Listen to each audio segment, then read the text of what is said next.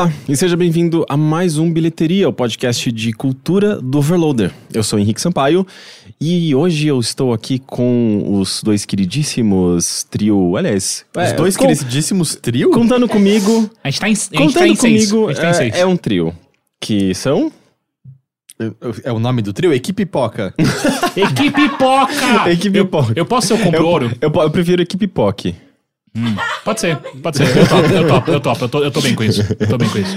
Tá, ok, é, eu estou aqui com o Heitor Olá. e com o Teixeira. Olá, de muito longe, porque agora a gente tá na nova sala da Half Death. É muito legal aqui. E é, é muito legal e ao mesmo tempo é muito longe. Então eu posso, inclusive, tentar dar um soco em cada um de vocês e não conseguir. O melhor de tudo é que provavelmente os, os microfones vão pegar melhor o áudio de cada voz e sua voz, essa, essa voz maravilhosa, Obrigado, trovão, obrigado, obrigado. não vai vazar tanto nos microfones. Não é a primeira vez que me falam assim. Eu acho que não adianta muito com a voz do Teixeira, viu? E bem, a, a Roberta, que vocês já ouviram rindo aqui nesse episódio, provavelmente vai rir mais algumas vezes, é, é a Roberta. Se- Senti um julgamento, assim, pela risada, não sentiu? Eu também. senti. Eu não, mas que é que a, a Roberta. Uma risada bonita, pura, inocente, julgada dessa maneira. Por enquanto. Mas é que normalmente as pessoas conhecem a Roberta pela voz dela, tipo, aliás, pela, pelo riso dela. É, sempre perguntam. Acho que não teve um episódio que, que não, não, não veio uma pergunta do tipo: quem que é essa que fica rindo aí atrás? é a Roberta, gente. É a a famosa Roberta. Que inclusive participou já de um bilheteria é, no, na, há duas edições, eu acho. Duas edições passadas. É, e bem, nessa, nesse episódio, nessa edição, a gente está aqui para falar de cinema. Provavelmente. Só de cinema? E- e de TV também. Ah, tá, ufa. Senão eu não tinha preparado. É, como é um, é um episódio mais tradicional, um episódio de recomendações, como a gente tem feito uma vez a cada mês, mais ou menos, né? Mas não é uma, uma regra certinha, mas tem sido mais ou menos isso. Então a gente vai dar as nossas recomendações de filmes e séries e provavelmente só isso. Nesse, Foi tão nesse anticlimático, né? Foi, né? Pareceu Foi, meio... é, é. A gente vai fazer É, isso. não- tem não aqueles sei. episódios legais que eu gravo e tem essa merda que eu É, faço a cada aqui um não mês. tem tema. Aqui são só, tipo, três É. caras brancos falando o que eles acham das E é coisas, logo né? quando o Teixeira vem também. Eu também sinto isso. Tudo bem. Eu não, Cê- eu não senti nada de anticlimático. Eu, tá, eu, tô, eu tô me sentindo. Na verdade, eu não tô me sentindo tão no, no pique, não, porque. Você eu, comeu pizza? Eu comi pizza, mas é, hoje foi basicamente. Eu acho que eu tô provavelmente uns 80% abaixo da minha é, ingestão necessária de carboidrato. Então porque- você comeu 20% do necessário. É, pode-se dizer que sim. É, porque eu tô sem fogão e sem dinheiro, então não tem muito o que fazer quando você. Mas eu acho que se você não tem dinheiro, não importa se você tivesse o fogão. Eu ia dizer que você tem dois gatos, mas você não tem fogão. Hum. É, e eu, eu até poderia comê-los, mas eu, eu, eu, na verdade, eu não tô mais vegetariano, porque nessa, nessa coisa de mudança, você tem que abrir exceções ou você morre. Uhum. Então, pra, pra não morrer no processo, eu comi carne, me senti mal por isso, mas. Mas eu tô tentando. Assim, na verdade, assim que o fogão voltar a funcionar, eu acho que eu vou tentar retomar o meu Já vegetarianismo. pensou em mas fazer é uma fogueira? Aproveitando que você É, não tá todo é, é, eu acho que pronto pode ainda. funcionar, né? No, no meio do apartamento. Eu ali. fiz uma vez um churrasco na varanda do, do apartamento do meu pai. Mas era uma varanda, né? É diferente. É, eu não Ele ficou bem bravo, porque, caso você não saiba, mancha tudo. Nossa, não, meu pai fazia churrasco direto na varanda lá de É, casa. eu recomendo tudo fazer é, churrasco na varanda gourmet, assim, tipo. Não, não era Não, varanda não, gourmet, não, não. não era gourmet, Não era gourmet, nem não. Era Sem, varanda varandinha. nenhuma, você bota lá aquelas churrasqueiras É. assim, inclusive com vidro fechado, pode fazer de É. boa, funciona. Foi, foi, foi uma das vezes que meu pai ele Não pegava, tô né? o- esse, esse toque de sarcasmo na voz do Henrique. Nunca fez um churrasco na porra do dentro do apartamento, tá falando assim. Mas é, eu, eu tinha acho que uns 13 anos e é, meu pai, ele. É aquelas. Não é exatamente grelha, né? Mas é um negocinho de churrasco. Uhum. Ele botava os carvões, ele botava no cantinho da varanda, fechava um pouco ali, tava pouco se ferrando pros vizinhos e fazia Ótimo. ali e tal. E foi, acho que nesse dia que eu percebi que, apesar de. que idade não é sinal de conhecimento, que foi eu com 13 anos percebendo que eu sabia mais que uma adulta, porque a vizinha da porta do lado bateu em casa pra saber se estávamos fumando maconha. e, e era tipo carvão queimando. E era tipo. Eu fiquei olhando com uma cara muito confusa. Eu olhei pra cara do meu pai e ele tava com uma cara mais confusa ainda. Eu, tipo, olha, "N- não? Ah tá. E ela foi embora. E foi isso. Nossa, seria tipo a. Também se fosse sim, o que, que ela ia fazer? Ela ia que- ligar pra é- polícia? Eu, eu acho que nem se você juntar 100 pessoas fumando maconha ao mesmo tempo, daria a a, quantidade do- de fumaça de um E- churrasco. E, e sem contar o cheiro, Mas né? um narguile vai. Um nargas faz. Tal- Talvez. Mas com outras coisas, né? Tabaco misturado, porque daí tem que gerar muita fumaça. É. Bota o Tião pra você ver com, com, com, com o cigarro elétrico dele pra você ver o que ele faz. Nossa, saudade de churrasco, aliás, faz tempo que eu não vou. Pãozinho, pãozinho de alho. É, pra- quem tá virando Cara, vegetariano, não é no legal. seu, no seu churrasco. apartamento, né? Agora que você não mora mais num lugar que tem churrasqueira. Ou tem, Tem churrasqueira? churrasqueira onde eu moro. Ah, que bom que você nunca eu convidou nunca usei lá. É, legal. Maneiro. É, bem, é, com esse episódio, aliás, com essa discussão já dá pra saber qual que é o, o clima desse episódio, né? Porque eu acho que as pessoas É agora elas estão, elas estão acostumadas com papos com muita relevância e talvez Porra, episódio obrigado. Tá indo de cada Nossa, vez melhor. tá- Você tá me tá, dando eu tô realmente- participar cada vez mais, assim. E se é pra ser irrelevante, eu vou fazer a pergunta então que tá na minha cabeça até agora. Com toda a história da Betina essa semana, você tem cantado Bertolina direto na cabeça de novo? Bertolina? É, da Marli. Nossa, você, misturou Betina Nossa, com cara. Bertolina? Meu nome é Bertolina, Eu, eu, eu sou uma Você tá tirando isso da- da- da- dos, dos campos mais obscuros da internet. Eu Passo- acho que mesmo, mesmo quem viveu a internet nos últimos 10 anos provavelmente se lembra disso. Porque Passo provavelmente. a noite nas florestas. Pra Você sabe- sabe é que- muito mais rolê Guerreira, letras do que... Bertolina. Você sabe que tem uma história bem interessante é, por trás de tudo isso, né? Eu adoraria, inclusive, entrevistar o criador da, da Marli, porque a Marli era uma figura mitológica da internet lá do começo dos anos. eh, do, do começo da década, né? Do, do acho 2010, do final da década eh, anterior. E, e era basicamente um cara que convidava a empregada da casa dele a, a interpretar essa personagem nos clipes. Então ele compunha as, as, compo- músicas. as composições, as letras Eram- eram, delas todas. Não, não, não, não, não. E o cara fazia tudo. O Tem cara... certeza que as letras não eram dela? Não, não, não. A- ela era basicamente a empregada da, da- do- que trabalhava na casa desse rapaz. E, e ele era provavelmente o filho da, sabe, tipo, dos chefes da, da, da Marli. E, e ele tinha muito tempo livre, então ele compunha, ele fazia os clipes e tudo mais, e ele convidou a Marli pra, é, pra cantar as músicas e interpretar ali nos clipes, nos vídeos que ele lançava. E ele lançou muita coisa, e, ela, e ela fez muitos vídeos com ele. É, foram, acho que uns quatro álbuns, assim, tipo, álbuns Cara, de oito, oito músicas, músicas com três, quatro minutos. A Marli saiu, acabou de sair de um canto de inocência da minha memória pra ir pra um playboyzinho filha da puta se aproveitando da. da É, é, tem, tem um lado meio, meio, meio, meio, sabe, meio tosco, é, meio zoado, mas ao mesmo tempo, pelo que eu entendo, ela fazia, ah, porque ela também que, sabe, ela, ela tava topando participar. Eventualmente ela pediu pra tirar do ar. É, foi e- tirado tudo, E né? ele tirou tudo do ar, não tem mais nada, e você não encontra nada da Marli, eh, sejam as músicas, sejam os vídeos. Então é... É meio é uma história muito muito curiosa, assim, muito mo- mostra um pouco dessa desse lado é, é, Fugaz. fugaz, pueril da internet, né? Porque se você tira uma coisa da internet e ninguém registrou aquilo, ela deixa de existir, sabe? Não tem nada nada físico da, da Marli, era só digital. É tipo Fahrenheit. Eu sou o guardião da Bertolina. É. Eu preciso manter viva a história da Bertolina. Enquanto É, eu- isso, é que eu, aquela- legi- eu legitimamente gostava. Eu ouvia a Bertolina. Eu não gostava muito das outras músicas da Marli. É, tipo, as outras eram um pouco mais pesadas demais pro meu gosto. Tinha tipo, o amor está no ar, vamos copular. Aham. Era um pouco agressivo pra mim. Mas a Bertolina eu legitimamente gostava. Eu gosto muito daquela música. É. Enquanto isso, aquela merda de Feira da Fruta continua vivo, né? Ah, isso vai permanecer. Mais ou menos, né? Não sei. Assim, Que são, isso? tá, são coisas que foram pro, pro, pros anais da internet, assim, mas. É, a Bertolina certamente tá lá, mas não sei, eu acho que não são, não são memes que ficam retomando muita frequência, assim, são mais, sei lá, conhecimento geral da internet. É, mas enfim, Bertolina, é um, eu acho que foi, foi é, uma, é uma- é história interessante. Eu ador- adoraria conversar com, com os criadores dessa, dessa figura mitológica da internet brasileira. Mas antes de entrar nas nossas discussões dessa semana, eu quero agradecer aqui o Rafael Helfenstein e o Rabis Assaf, eu espero ter falado o nome dele corretamente, que são apoiadores da nossa campanha de financiamento coletivo no Apoia-se. Então, se você gosta do Bilheteria, dos nossos podcasts aqui no Overloader, dos nossos vídeos, das coisas que a gente faz por aqui, você pode entrar no apoia.se barra overloader e ver a nossa campanha de financiamento coletivo lá. O Rafael e o Rabis Asaf são pessoas que colaboraram e se você se sentir inspirada, se você gostar muito do nosso trabalho, você poderia fazer o mesmo. Ah, com apenas três reais, ah, você já começa a contribuir e... Mas pode ser mais se quiser também. Pode- pode ser Ninguém- mais. Ninguém vai dizer que não. Ninguém vai dizer que não. É muito importante, inclusive, se for mais. É muito importante. E é justamente com essa contribuição que a gente consegue manter o bilheteria, o mothership e tudo mais que a gente faz aqui no Overloader.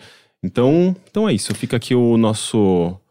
O nosso. Agradecimento. como- agradecimento. Eu queria falar, eu, eu converso com, com. Você falou Rabis no, no Twitter. Eu sempre achei que era Jabes o nome dele. Jabes? Eu também. Eu também. Ah, eu, eu, Agora ele precisa, ele precisa falar pra gente, porque agora eu tô curioso. é, eu, eu diria que é, que é Rabis, Asaf. É, mas enfim, é, sobre o- o- a pauta desta semana. é, o que, que você trouxe pra gente, Heitor?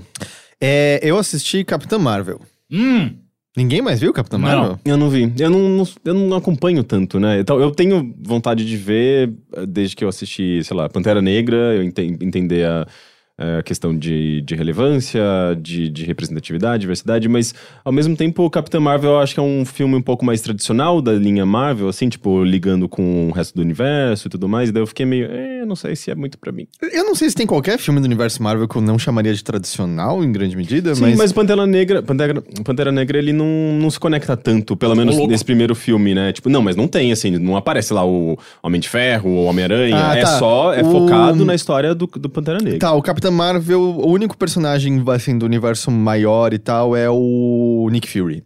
Que é. Ele é o... o Samuel Jackson. É o Samuel Jackson, ele é o cabeça do... Não é Stars, como é que é o nome? SHIELD. Ah, tá. Daquela série. e É, tal. e é, é até bem impressionante, porque como se passa nos- no início dos anos 90, o filme, eles fazem todo um efeito especial pro Samuel Jackson tá novinho. Hum. E é bem impressionante porque n- não é esquisito em nenhum momento ele parecendo novo. É, é muito convincente.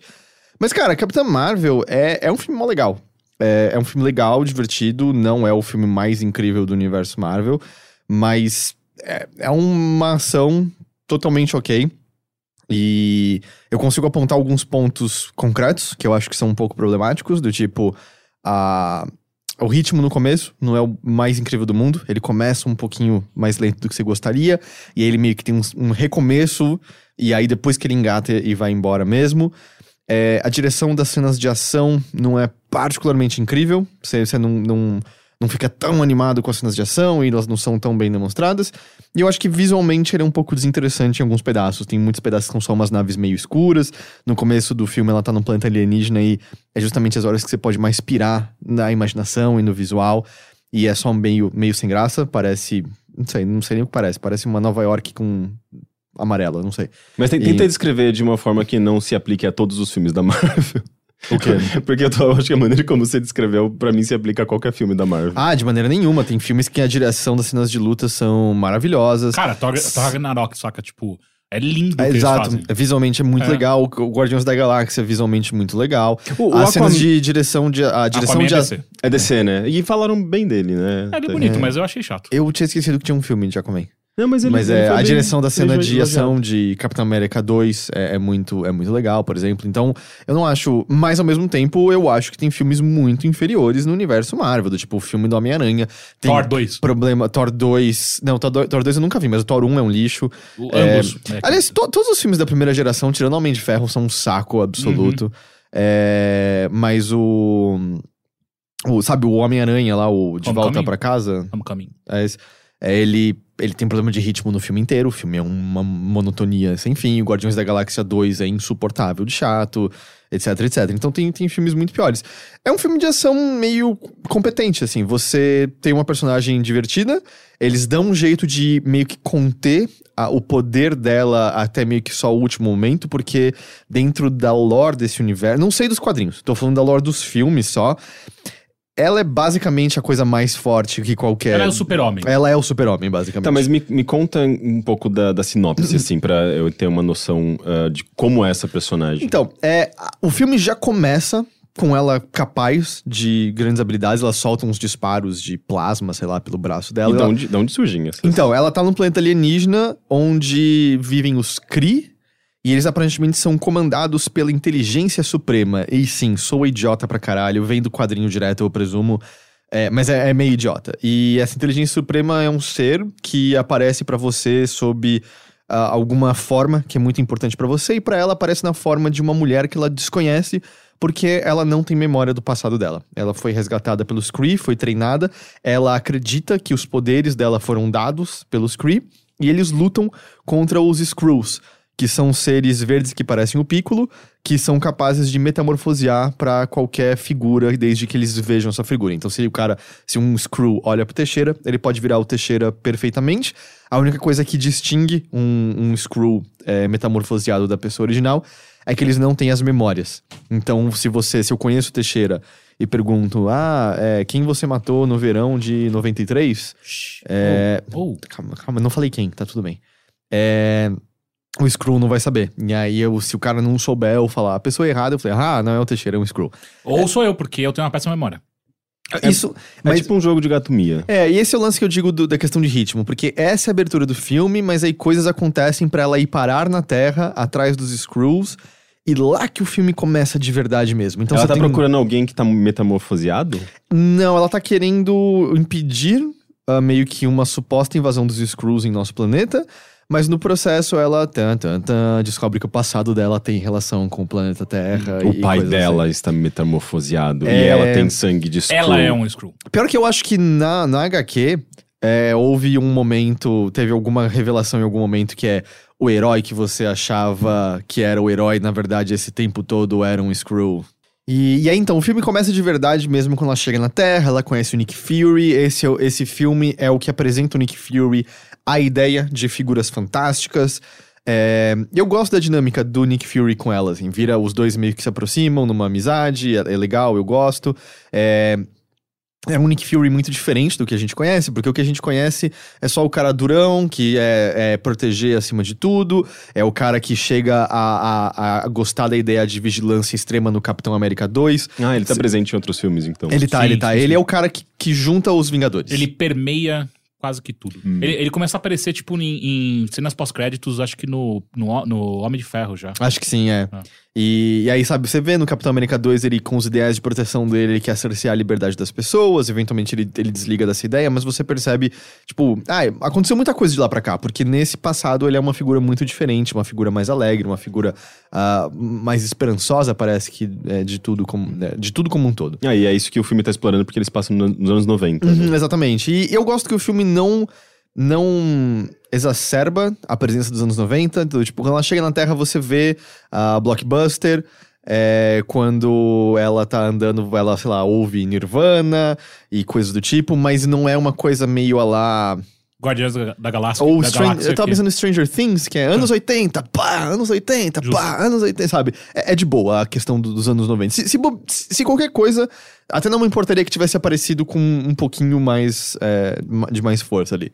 É, mas é, é divertido, assim. Ela. Eu, eu acho que tem algumas coisas que a personagem acaba sendo um pouco, talvez não tão interessante quanto ela poderia ser por conta da estrutura do filme, porque é um personagem sem memória. Então o arco dela é não sei quem eu sou, agora sei quem eu sou.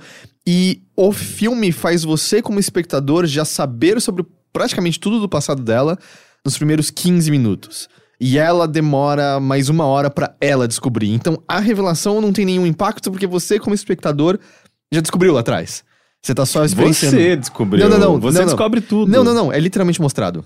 Cenas são Ah, mostradas. tá. Então não é, é. tipo, é, não é necessariamente uma revelação, é um flashback que serve de, de, de informação pra alguma coisa que vai ser conectada Exato, lá só que os frente. flashbacks são bem claros e extensos. E é que ela não compreende o que ela viu, mas você, espectador, compreende tudo que você viu, entendeu? Não é nenhuma dedução brilhante.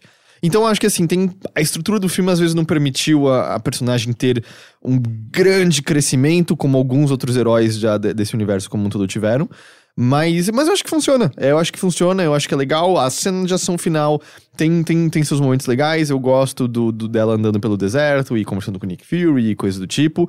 É um filme de ação divertido e competente. Uhum. E E, é a um- Brie Larson, ela, tipo, ela tá boa? Eu acho que sim, eu, eu. Que esse é um ponto que eu queria entrar, porque apesar de ser um filme de ação completamente competente, absolutamente na média das coisas que a Marvel faz, nem de perto, na- vamos dizer, na, na camada inferior de qualidade das coisas que a Marvel já fez pro cinema, é um filme que passou por um escrutínio absurdo, absurdo, absurdo, por conta de declarações da Brie Larson, por conta de que as pessoas meteram na cabeça que ele seria, ah, tipo, estaria levantando com si a bandeira do feminismo, e tipo, quem dera fosse isso, não é, sabe? Eu odeio quem tava falando, tipo, quem lacra não lucra, e o filme lucrou pra caralho, mas é. O filme nem tá tentando lacrar, sabe? Então, e Não- essa não é a tem- questão, porque, tipo, se você sempre tiver que é, carregar, digamos, essa posição feminista num filme em que tem uma mulher como protagonista, tipo, é, É o mesmo problema da, da Mulher Maravilha, que é, não pode ser só um filme de ação divertido com Exato. uma heroína, tem que. Tem você, que você tem que naturalizar o fato de que heróis podem ser mulheres, mulheres, e mulher, é, tipo, é, herói e hero- heroínas estão no mesmo patamar. Você não precisa ser, tipo, um filme com um homem qualquer, tipo, ah, é um filme normal. Um filme com a mulher é uma exceção. Não, tem que ser, ser um filme normal também. É, natura, é legal essa naturalização. E né? aí, por conta disso, ele passou, sabe, por um- as críticas e a avaliação e o que funciona, o que não funciona, o que ele disse, o que ele não disse. E absolutamente injusto, porque sai um monte de merda da Marvel. Tipo, sabe, Homem-Formiga 1 e 2. Quem lembra dessa porra desses filmes? dois. E, e é, sabe, esses filmes não passam por esse escrutínio que, que Capitã Marvel passou de maneira Só nenhuma. porque é uma mulher. E, e, ao mesmo tempo, isso é uma coisa que eu também sempre. Eu não, não, conheço o suficiente, mas eu sempre me questionei. eh, tipo, tem um motivo pra ela se chamar Capitã Marvel? Tipo, É carregar um- o nome da É empresa? um personagem bem antigo. Então, é, é que assim, tinha a Marvel dos quadrinhos, e aí é, outra, outra coisa de quadrinhos fez o Capitão Marvel, se eu não tô enganado. Nossa, tipo. Porque o no... É, porque tinha um lance que, por exemplo, vários heróis como Mulher-Aranha foram criados só pra garantir que a Marvel tinha o copyright desses nomes. Ou não sei se copyright é o termo correto aqui, eu não sei. Enfim, tinha o direito sobre esses nomes. E aí rolou uma briga judicial. Eu, eu posso estar errando algumas coisas disso, mas por isso que o Capitão Marvel virou o Shazam. E aí o que acontece, se eu não me engano, é que a Capitã Marvel foi uma dessas que foi meio criada pra. Assegurar o poder nome. assegurar o nome. E aí, no começo era outra personagem, nada a ver com isso, assim, tipo, era. Era. é, não, não era a. Eu esqueci, acho que é Carol. Carol alguma Danvers. coisa. É, Danvers. Denver. A primeira Capitã Marvel não era a Carol. É, na verdade, a primeira Capitã Marvel era uma mulher negra nos quadrinhos. Uau. E que é uma personagem que aparece de uma outra forma no filme, que eu presumo que já seja um gancho pra ela ser a próxima Capitã Marvel depois que. Porque eles vão continuar, né, meio que sempre circulando e tal. É, eu acho que ela começa nisso e hum, foi meio que posteriormente que foi desenvolvido a personalidade e ela ganhou uma certa proeminência maior. Eu sei que tem vários, tem a Miss Marvel também e coisas assim, mas dentro do universo tem a ver porque existem, existe uma alienígena que chama Marvel. É mesmo. Sabe quando a gente tava pensando nomes do Overloader? Teve alguém que foi pior do que a gente. É, Mas assim. Mas sabe, o negócio de escrutínio que a gente tava falando, o pessoal do. Sei lá, um exemplo, o pessoal da Red Letter Media, né? O canal de YouTube. Eu, eu, eu não vou dizer que eles nunca fizeram isso, porque eu não acompanho tudo que eles fazem. Eu ocasionalmente vejo algum vídeo deles. No geral, acho que eles têm. Normalmente eu acho que eles têm bons comentários pra filmes ruins. Eu não acho que eles sabem falar muito bem de filmes bons. Mas, cara, eles fizeram. É um vídeo, sei lá, de 40 minutos de Capitã Marvel. 15 pra 20 minutos são eles dissecando declarações da Brie Larson. E é tipo, eu nunca vi um vídeo deles que eles dissecaram comentários do que o ator fez, sabe? Sempre é o filme em si. Então, é um monte de estranheza em relação a como as pessoas estão encarando esse filme, sobre como o que, que elas estão fazendo, sobre, tipo, o que foi dito antes ou depois. E. É que ele, de alguma forma, ele carrega esse símbolo, apesar de tudo, né? Tipo, é, eu vejo as pessoas divulgarem muito, sei lá, tipo, a, a, a Brie Larson é, conversando com a menininha pequena que vê... Tá vestido, tá cosplay. É, de exato. Então, mas e essa E- parte e- é legal. é, é, sim, é porque muito não legal. existem tantas heroínas de fato no Exato. cinema. E ela, tipo, ah, que legal, eu tô vendo aqui, tem uma Não, mulher aconteceu heroína. isso com Pantera Negra, aconteceu isso Sim. com Mulher Maravilha. E e é essa parte, mas assim, sabe, isso. é- Isso que as pessoas acham que é, é do tipo militar, sabe? Só tipo botar uma mínima representatividade que seja, é, é bizarro, assim, é, é bizarro. E o. E eu vi também algumas pessoas reclamando porque, de fato, assim, ela, ela é pertencente às Forças Armadas, né? Na, na- vamos dizer, na vida pregressa dela. E tem uns breves flashbacks ela sofrendo de machismo por parte de outros homens. Tipo, os caras dizendo, ah, você E devia na aeronáutica ainda, né? É, você devia sorrir mais, que literalmente foi uma reclamação que homens fizeram pro primeiro trailer de Capitã Marvel. Ela não aparece sorrindo muito na cena. Será que foi É um tipo- comentário direto? Então assim, eu não ou- sei se. Eu, eu acho que se bobear já tava escrito isso, porque Hum. pergunte pra qualquer mulher se ela já não ouviu isso várias vezes na vida dela. Uhum. Ou tem uma hora que um cara falando, tipo, ah, você devia desistir, você nunca vai conseguir. Então, assim, os momentos que ela tá sofrendo machismo no filme.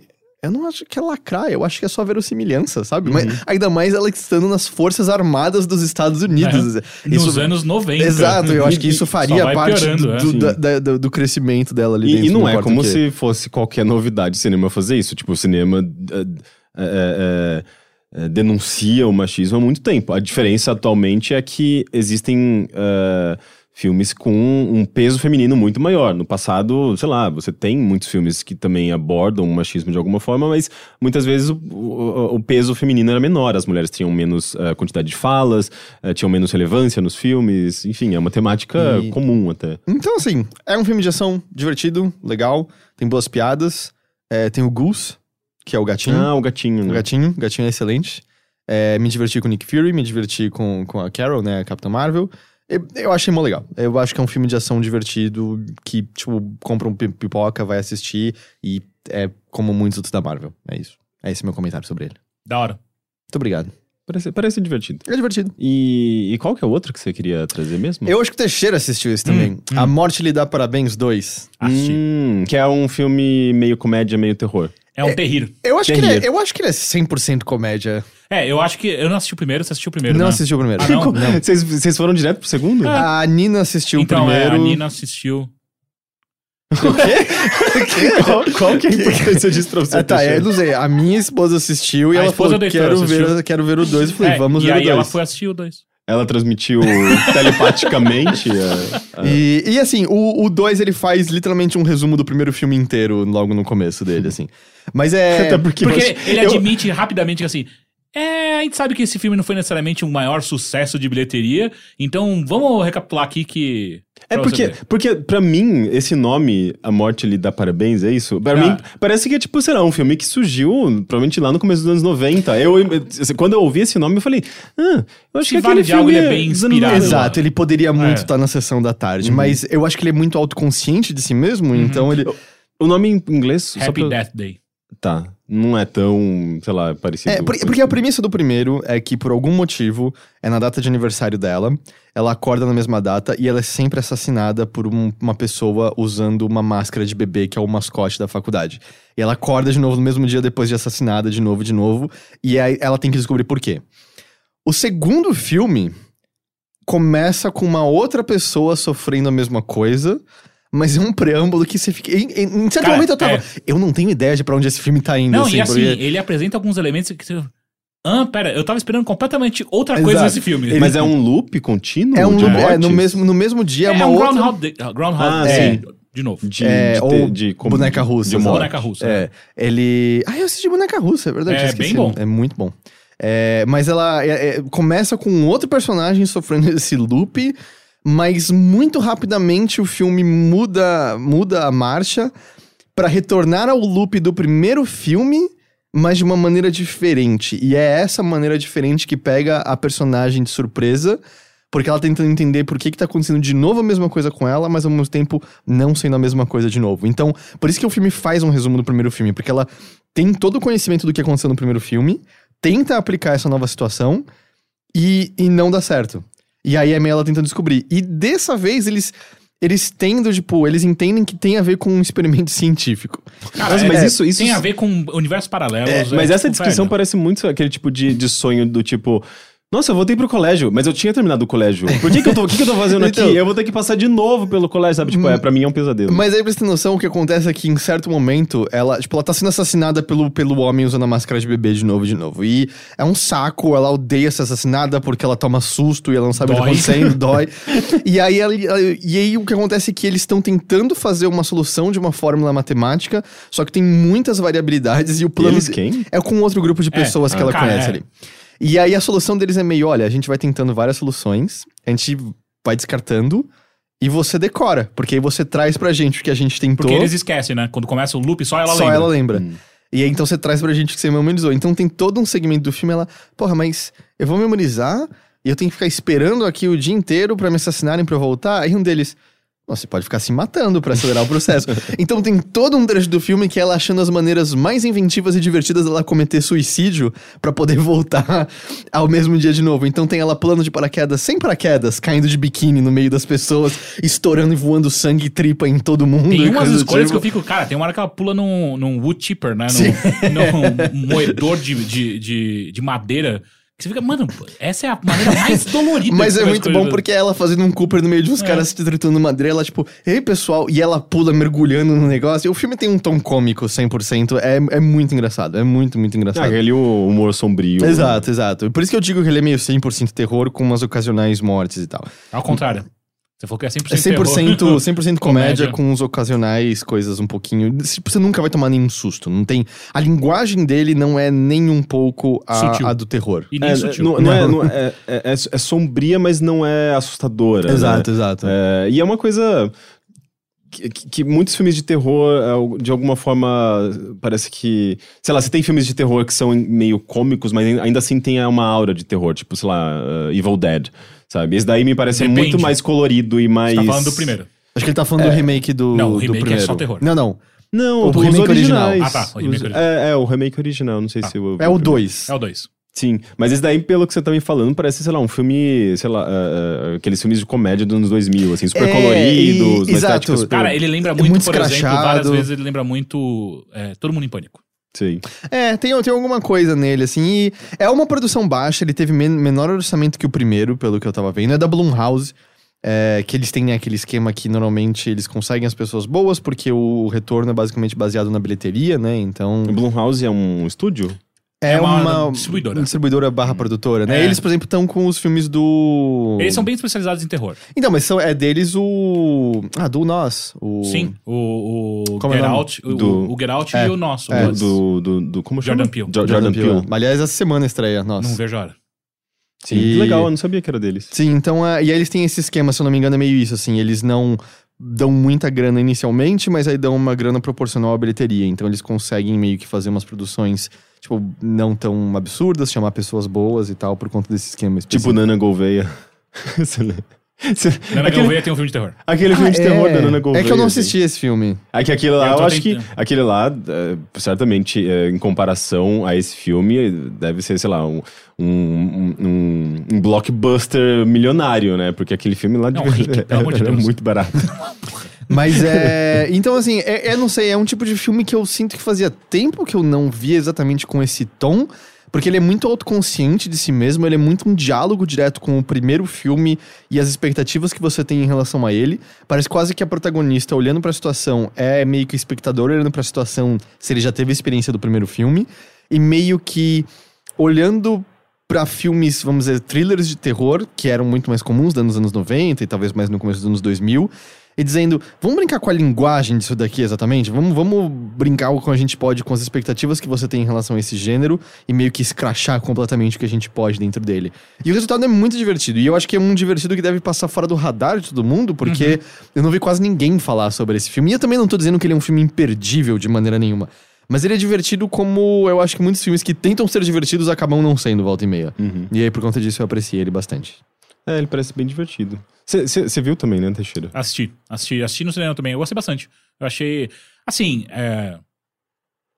Não, não, não entra nem perto de uma lista de filmes prediletos, Uhum. mas, mas ela. Mas ele é um. De fato, é um- uma pipoca da hora de você estourar. Até porque seria meio. Filmes prediletos. A morte lhe dá parabéns. Dois. tipo, eu, eu eu desconfiaria provavelmente de tudo que essa pessoa me dissesse. E se fosse um filme cult incrível? Tipo, se fosse.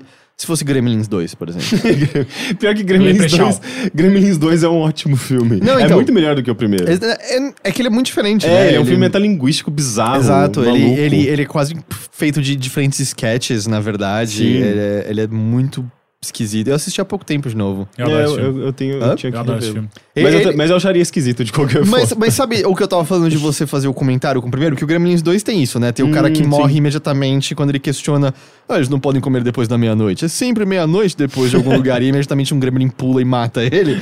É meio que essa coisa que eu acho que o A Morte Lhe Dá Parabéns 2 faz que é divertido. De é, não, tá, Dani, isso é diferente agora. Vamos, Uhum. pensa no que você sabia e você não sabe mais exatamente. É, e é, e é curioso como É, é- é comum isso em filmes de terror, né? O primeiro se levando muito a sério e sendo meio, tipo, de fato de terror, e a partir das continuações começa a descambar pra comédia, tipo Chuck, o próprio Game, Gremlins, né? O primeiro é meio. O- é, se leva um pouco a sério. O dois é totalmente É, não, comédia. O 2 tem literal. Porque lembra que no primeiro tem revelação da garota que o pai dela se vestiu de Papai Noel e morreu entalado na chaminé e descobriram semanas depois porque ele começou a feder lá dentro? É. E aí é, tem a- no 2 tem ela tentando fazer a mesma revelação sobre um outro membro da família e a câmera vai começar a mostrar de maneira dramática e as pessoas em volta. Não, não, chega, não é hora disso aqui não, não é hora disso aqui não. E puxa e tira ela. É, é bem isso. O Massacre da Serra Elétrica 2 é totalmente comédia também. Nossa, eu não sabia que existia. Dos anos 70, 80? É. Massacre da Elétrica tem uns quatro, não tem? Eu não sei quantos tem, mas. Nossa, eu nunca soube. Mas o 2 é basicamente. Antes de começar o remake. O 2 é basicamente, eu acho que eu não sei se era o estúdio que era querendo obrigar a ter uma continuação. Quem é o diretor mesmo? Eu não lembro. Não sei. É, querendo Não, John obrigar. Carpenter? Não, né? Não, Não, não. Acho Não, que acho que não. Querendo obrigar a ter a continuação e ele não queria, aí ele falou: foda-se, aí é meio que uma comédia zona. Entendi. É, E é isso? É meio isso, é. Eu não tinha tanto a falar assim pra ele sobre esse segundo filme, peço desculpas. É só uma recomendação porque é divertido. Não, mas eu acho que tem, tem filmes que é meio que isso, né? Tipo, não, não vai- você não vai tirar grandes eh, discussões e interpretações e tudo bem. É, é, é pra ser divertido. Você me perdoa? Perdoa. Tá bom. E você, Teixeira? Eu. Eu vou trazer uma, uma leve discussão e uma recomendação de Atlanta Robin Season, que é o a segunda temporada de Atlanta. E, cara. Atlanta eu- que tá disponível na Netflix, né? Sim, o- e- e- ele já tem. ah, já, já saiu A faz primeira um tempo. temporada tava um tempo já, né? É, mas o- a, a própria temporada 2 já, já saiu faz um tempo, acho que ele tava no Hulu, alguma coisa assim, mas chegou no Netflix recentemente. Ah, cara, eu acho que o, que o Donald Glover e o Hiro Murai, que. Eles, os dois são. O Hiro Murai é diretor, mas o Donald Glover dirige alguns dos episódios do Robin Season, acho que do primeiro também, se não me engano. Que é o Childish Gambino, né? É o mesmo. É, é o Donald Glover. É o, E- é, e é assim, ele tem a, a alcunha persona, de né? Childish Gambino. Ah, ele, eu acho que ele se compara facilmente nessa segunda temporada. Ele consegue atingir níveis de excelência de Breaking Bad, por exemplo. Ele entra numa e não assim nem de longe é o mesmo clima ou o mesmo ou a mesma o mesmo o mesmo clima, a mesma vibe que ele quer passar. Não é isso de Breaking Bad, mas o que eu quero dizer é que ah, o roteiro, o que ele pretende com aquela série, os vários elementos que ele coloca ali, ele é, é- é- é genial, assim. O que é feito em Robin Season, tipo, na primeira temporada eu já tinha me apaixonado completamente por Atlanta. Nessa segunda, ele prova que, como roteirista, como diretor, como editor, cara, eles estão num nível muito, muito acima, assim, da, da média mundial. É, é bizarro o que essa série tem. Então, pra quem assistiu a primeira temporada, ele continua diretamente a história da primeira temporada. Ou seja, é, são. É basicamente. Gira em torno de três personagens, né? Que é o Earn, que é o dono Glover, o All, que é o primo dele, Paperboy. Paperboy, e o Darius, que é o amigo meio bizarro ali no meio, Meio do. filósofo com umas compreensões bizarras e muito específicas e, E ele é e genial. eloquentes do É, mundo, é, mas você nunca, tipo, por que, por que, que ele sabe de tudo isso tão bem assim? Porque, como ele mesmo diz, ele é nigeriano. É, então, assim, nessa segunda temporada eles continuam, então, é a busca do Earn se tornar um grande produtor pro, pro primo dele, que é o Paperboy, que tá querendo se tornar um grande rapper. Ah, e é ele falhando constantemente, não só nisso, como na própria atuação como pai, porque ele tem uma filha com a. E não é casado, ele tem a filha com a namorada de colégio dele. Então, é Que ele a- falhando. É a sortuda do, do Deadpool 2. Sim, exato, a Dominó. Eu não lembro o nome da atriz. É. Não, não, Dominó é o personagem. Sim, sim, eu não lembro o nome da atriz. É. O. Enfim, e aí é. É uma temporada repleta de falhas do personagem e como que ele lida com elas. E na verdade é, é, é ele lidando da maneira mais humana possível, mais dia a dia possível, que é. Muitas vezes ele não lida, muitas vezes. A, a bomba só explode mesmo e não tem o que fazer. Aconteceu. É, tipo, é um problema que não há solução. E é lindo de ver, sabe? Tipo, como que o, o personagem evolui e se comporta frente a essas situações. Ah, então, o fio da meada continua ali. Só que dentro da própria temporada, existem episódios específicos que subvertem completamente. a- Eles esquecem da história, que está sendo contada da, da história mestra ali, e vão para outros lugares. E para isso eu gostaria muito de comentar um episódio em específico que eu acho que é uma das coisas mais geniais que eu já vi na TV, que é o episódio que chama Ted Perkins. Que, cara, pra quem não assistiu, o rolê é o Darius tá indo. a- encontra numa, numa, numa eBay, no Mercado Livre da vida, um piano sendo doado. E ele inventa que quer essa porra do piano. Ele sabe tocar piano? Não. Ele só acha que é bonito. Então ele vai atrás dessa pessoa que tá doando esse piano pra pegar. E quando ele chega lá, ele vai de- com um caminhão de mudança, tem que levar tudo. E quando ele chega lá, é, quem recebe ele é o irmão de quem estaria doando é, esse piano, que é o Ted Perkins. E o Ted Perkins, assim que ele aparece a primeira vez na tela, eu, pelo menos, a primeira coisa, nossa, é o Michael Jackson. E é eles ah, fazendo, e depois eu fui assistir algumas coisas, ler algumas coisas, e é eles de fato fazendo uma referência direta, não só ao Michael Jackson, mas a todos esses gênios da música que sofreram muito pra se tornarem esses gênios. Então é, é uma referência direta ao Michael Jackson, uma referência direta ao Marvin Gaye, é uma referência direta até mesmo a Beyoncé, que sofreu na, na mão do pai pra caralho também. E o que acontece é que o próprio Ted Perkins é uma figura bizarra em si. Porque o que eles fizeram, e assim, existem vários rumores na internet, mas o que o próprio Hiro Murai, que é o diretor, fala, ele fala, cara, a gente botou um monte de, de, de maquiagem no, no Donald Glover e deixou ele branco e cheio de maquiagem e ele, ele faz um falsete o tempo inteiro com a voz. Mas o episódio inteiro? Ou... É o episódio inteiro. Mas assim, tipo, sem uma explicação específica? Não, não, é um outro personagem. Ah, tá. Então- Ah, é, esse é o próprio Ted... É, o Ted Perkins. Per- Perkins. É, e aí o que acontece é que, segundo eles, eles falam que, cara, é, nenhum, ninguém sabia que era o Donald Glover durante as gravações. Nossa. É, eles fizeram questão de- disso acontecer, tipo, falar pra todos os atores, não, a gente conseguiu o Ted Perkins de verdade aqui, gente, esse é o Ted Perkins, e aí, cara, aparentemente o Donald Glover entrou nesse personagem e ficou até o final. E aí tem vários rumores na internet que, tipo, não, ele não é o Ted Perkins. Inclusive tem uma foto do Donald Glover do lado do Ted Perkins, tipo, olha só, o Ted Perkins veio aqui num show comigo. O Ted aí, Perkins é uma figura real? não! Aí que tá a bizarrice. Eles criaram um personagem e aí a internet começou a surtar, falando, cara, esse cara não é o Donald Glover. E aí, e aí, pra, aí obviamente, pra eles zoarem, eles vão lá e enfiam a mesma maquiagem em alguém, botam do lado do Glover e falam assim, ah, não é mesmo, viu? Lembra, lembra um pouco uma das figuras que o Andy Kaufman Sim. fazia. Exatamente. Andy Kaufman, até mesmo o, o Borá, quando ele se torna um dos personagens, ele entra nesse personagem e não sai É, não, mas é que, o- é que o Andy Kaufman tinha o lance dele ser aquele personagem, entrar muito nele, e de outras. Mas não, nunca ter sido só ele que fazia o personagem. Sim, que é aquele, o, o gordo, né? É, exato. E aí teve festas que era tipo, cara, Andy Kaufman vem aqui. E aí o amigo dele fantasiado, ele era paparicado por todos, e aí o Andy Kaufman aparecia depois. Quem que é esse cara? Enfim, é...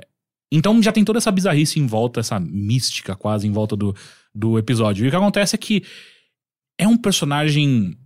O Ted Perkins em si é um personagem quebrado, assim. Ele é bizarro, porque ele tem. Ele é claramente muito excêntrico. Então, um- uma das primeiras coisas que acontece é que ele pergunta pro Dario se ele quer água.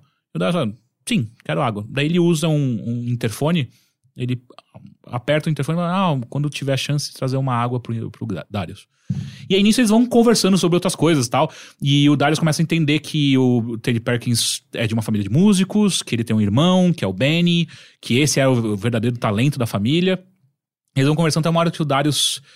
E, e sempre. E veja bem, é, essa conversa toda e, e o episódio inteiro. E na verdade, a Atlanta inteira é repleta de silêncios. E muitas vezes silêncios constrangedores. Aquele que fica, tipo, só um personagem olhando pro outro sem saber o que falar. E aí no final o Darius. Ah, e a minha água? Cê- aliás, que- quando que o seu mordomo vai trazer minha água? E aí ele vira, mas eu não tenho mordomo. Ué, você chamou quem aí no, no interfone? Ah, não, isso não é interfone, isso aqui é um gravador que eu uso pra mim mesmo. E aí ele aperta de novo e aí ele repetindo pra ele várias coisas, tipo, ah, quando eu puder chamar, pegar água pra, pro Darius. E aí ele levanta pra pegar água. E aí o que acontece é que daí o Darius tem chance de, de andar pela casa. E cara, o tempo inteiro, e aí assistindo uma entrevista que o Hiro Murai, que é o diretor, deu, as referências que eles usaram pra esse episódio inteiro foram todas de ah, filmes de terror dos anos 70. Então o Darius está vestido como se fosse um dos personagens de Stephen King. O, a casa em si, ele lembra muito ah, o Iluminado. Ah, ele se baseia muito também em, em Get Out, no Corra, do, do Jordan Peele. Então, o tempo inteiro é uma claustrofobia bizarra. Ele usa muitos recursos de uh, quebra de eixo errado, ele usa é, é, espaço negativo dentro do, do da própria, do, do enquadramento para deixar para dar sempre uma estranheza. E o próprio personagem do Ted Perkins é, é, o, é, um, é um master de toda a estranheza, é, é, é o avatar da, da bizarrice desse episódio inteiro. E, cara, é um episódio de terror. No meio da série Atlanta que não tem absolutamente nada a ver com isso. Então. É genial, sabe? E eles conseguem fazer isso sem perder a essência, e no próximo episódio é como se, é como se tudo aquilo tivesse passado em um outro universo.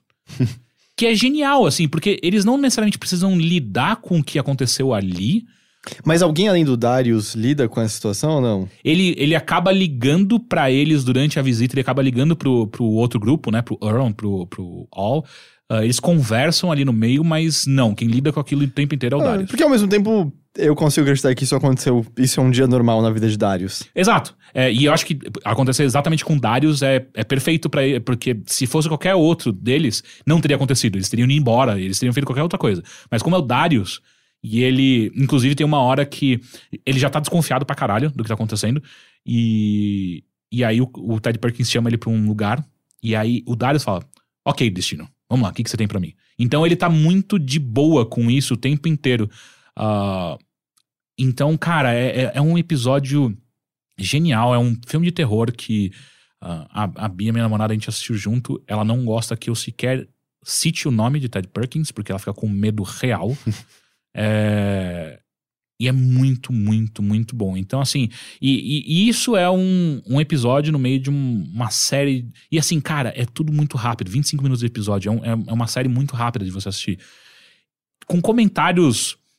E não esse episódio, mas a série no, no, de, de, uma maneira geral, com comentários é, sociais incríveis, com representatividade maravilhosa. Cara, é, mostrando não só como uma representatividade deve ser feita, como também como eles cagam, como, como às vezes o, o, os personagens que você gosta e você vê ali são machistas pra caralho, ou são racistas entre si mesmo. Cara, é maravilhoso, assim. Tipo, eu não consigo parar de recomendar Atlanta de maneira geral. E essa, e essa temporada específica, eu acho que o Donald Glover se colocou aí no, num hall muito restrito de, de, de produtores. Já saiu a terceira ou vai sair a terceira eu ainda? acho que vai sair a terceira ainda. Uh, e eu tô muito curioso para ver para onde vai essa história, cara, porque agora eles, eh, eles vão pra uma tour e é. A, eu acho que a terceira temporada vai se passar nessa tour. Então. E, existe alguma relação entre a carreira enquanto rapper do Childish Gambino com Atlanta? Porque a história é. Tipo, tem elementos próximos ali, sabe? Tipo, o Childish Gambino é um personagem, é um é o rapper, né? Tipo, é a versão rapper, digamos, do, uhum. do Donald Glover. E ao mesmo tempo, existe uma história de um, de, de um produtor de rap, de hip hop nessa série. Tem alguma correlação ou não? Cara, eu, pelas coisas que eu já li, não. O que tem é de ligações com a vida pessoal do Donald Glover nessa série. Então, tem algumas, algumas cenas, alguns acontecimentos que são meio autobiográficos da vida da própria vida dele, saca?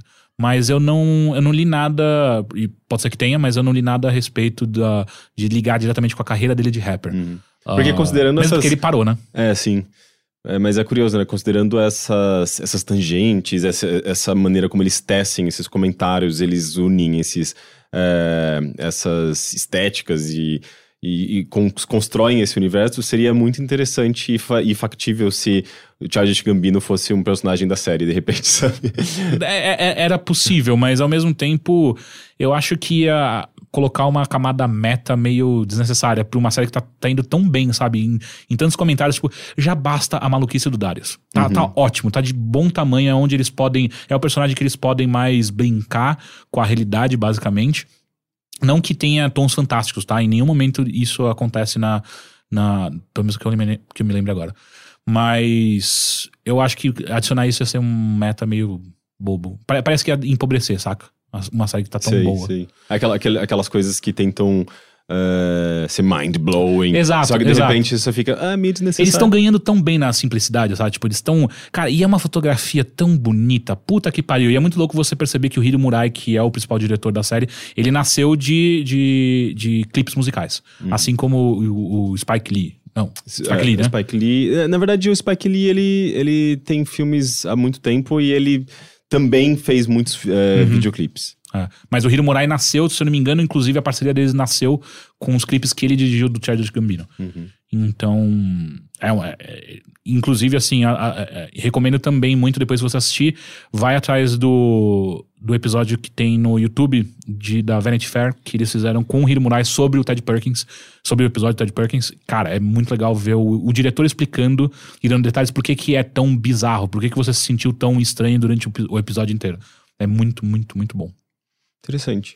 Só, só falar, eu não, não é certo chamar ele de rapper, né? Porque o álbum que eu mais ouço dele não tem nada de rap.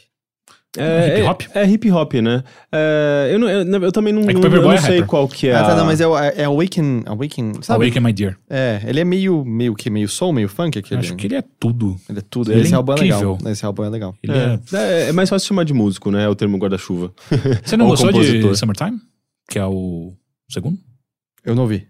Não? Que é o que tem o This is America? Não ouvi. Só ouvi não, na verdade, o Summer. É, o, the- o, o It Feels Like Summer é, na verdade, um EP que tem três músicas, se eu não me engano. Eu acho que o. Mas enfim, seja lá onde tá o This Is America, eu não ouvi. Eu só ouvi This Is America. Entendi. E que tanto que eu, eu não gostei muito da música. Eu gosto do clipe, tipo, tem seu impacto e tal, mas a música eu não gostei muito. Sério? Caralho. Entendo. É, enfim, a última coisa que eu queria fazer uma recomendação, mas é só pra quem fala inglês, entende inglês, que é o podcast Dissect, que chama. Cara, é, é um podcast de um cara que manja muito de música. Eu já é, fiz essa recomendação pro Rico algumas vezes. Verdade. É um cara que manja muito, muito, muito, muito de música. É um podcast feito especia- especialmente pra Spotify.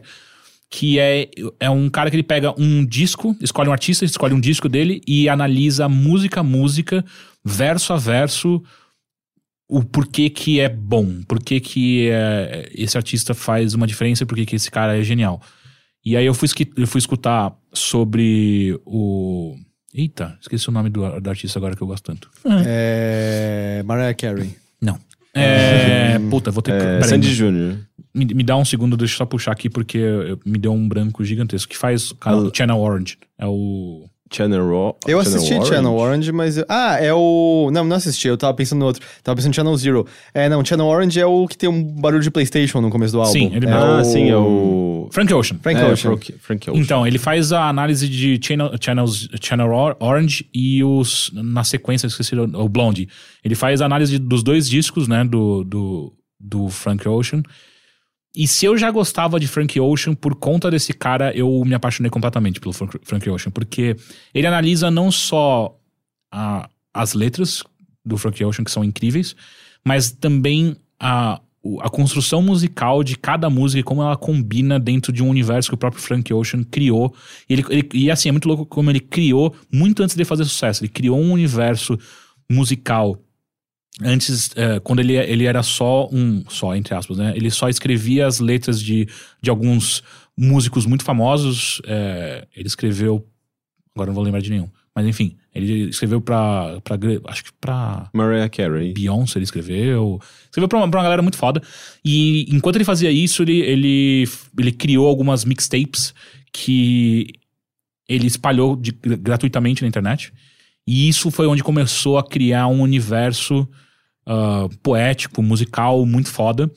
E aí ele vai passando por tudo, por toda essa parte pré Channel Orange, que é o primeiro dele, e quando lança, também vem toda a questão pessoal do Frank Ocean, de como ele ah, sai do armário, como se, se, se assume para a sociedade como um artista gay, gay ou... É, na verdade agora ele, ele tem se dito ah, sem preferência.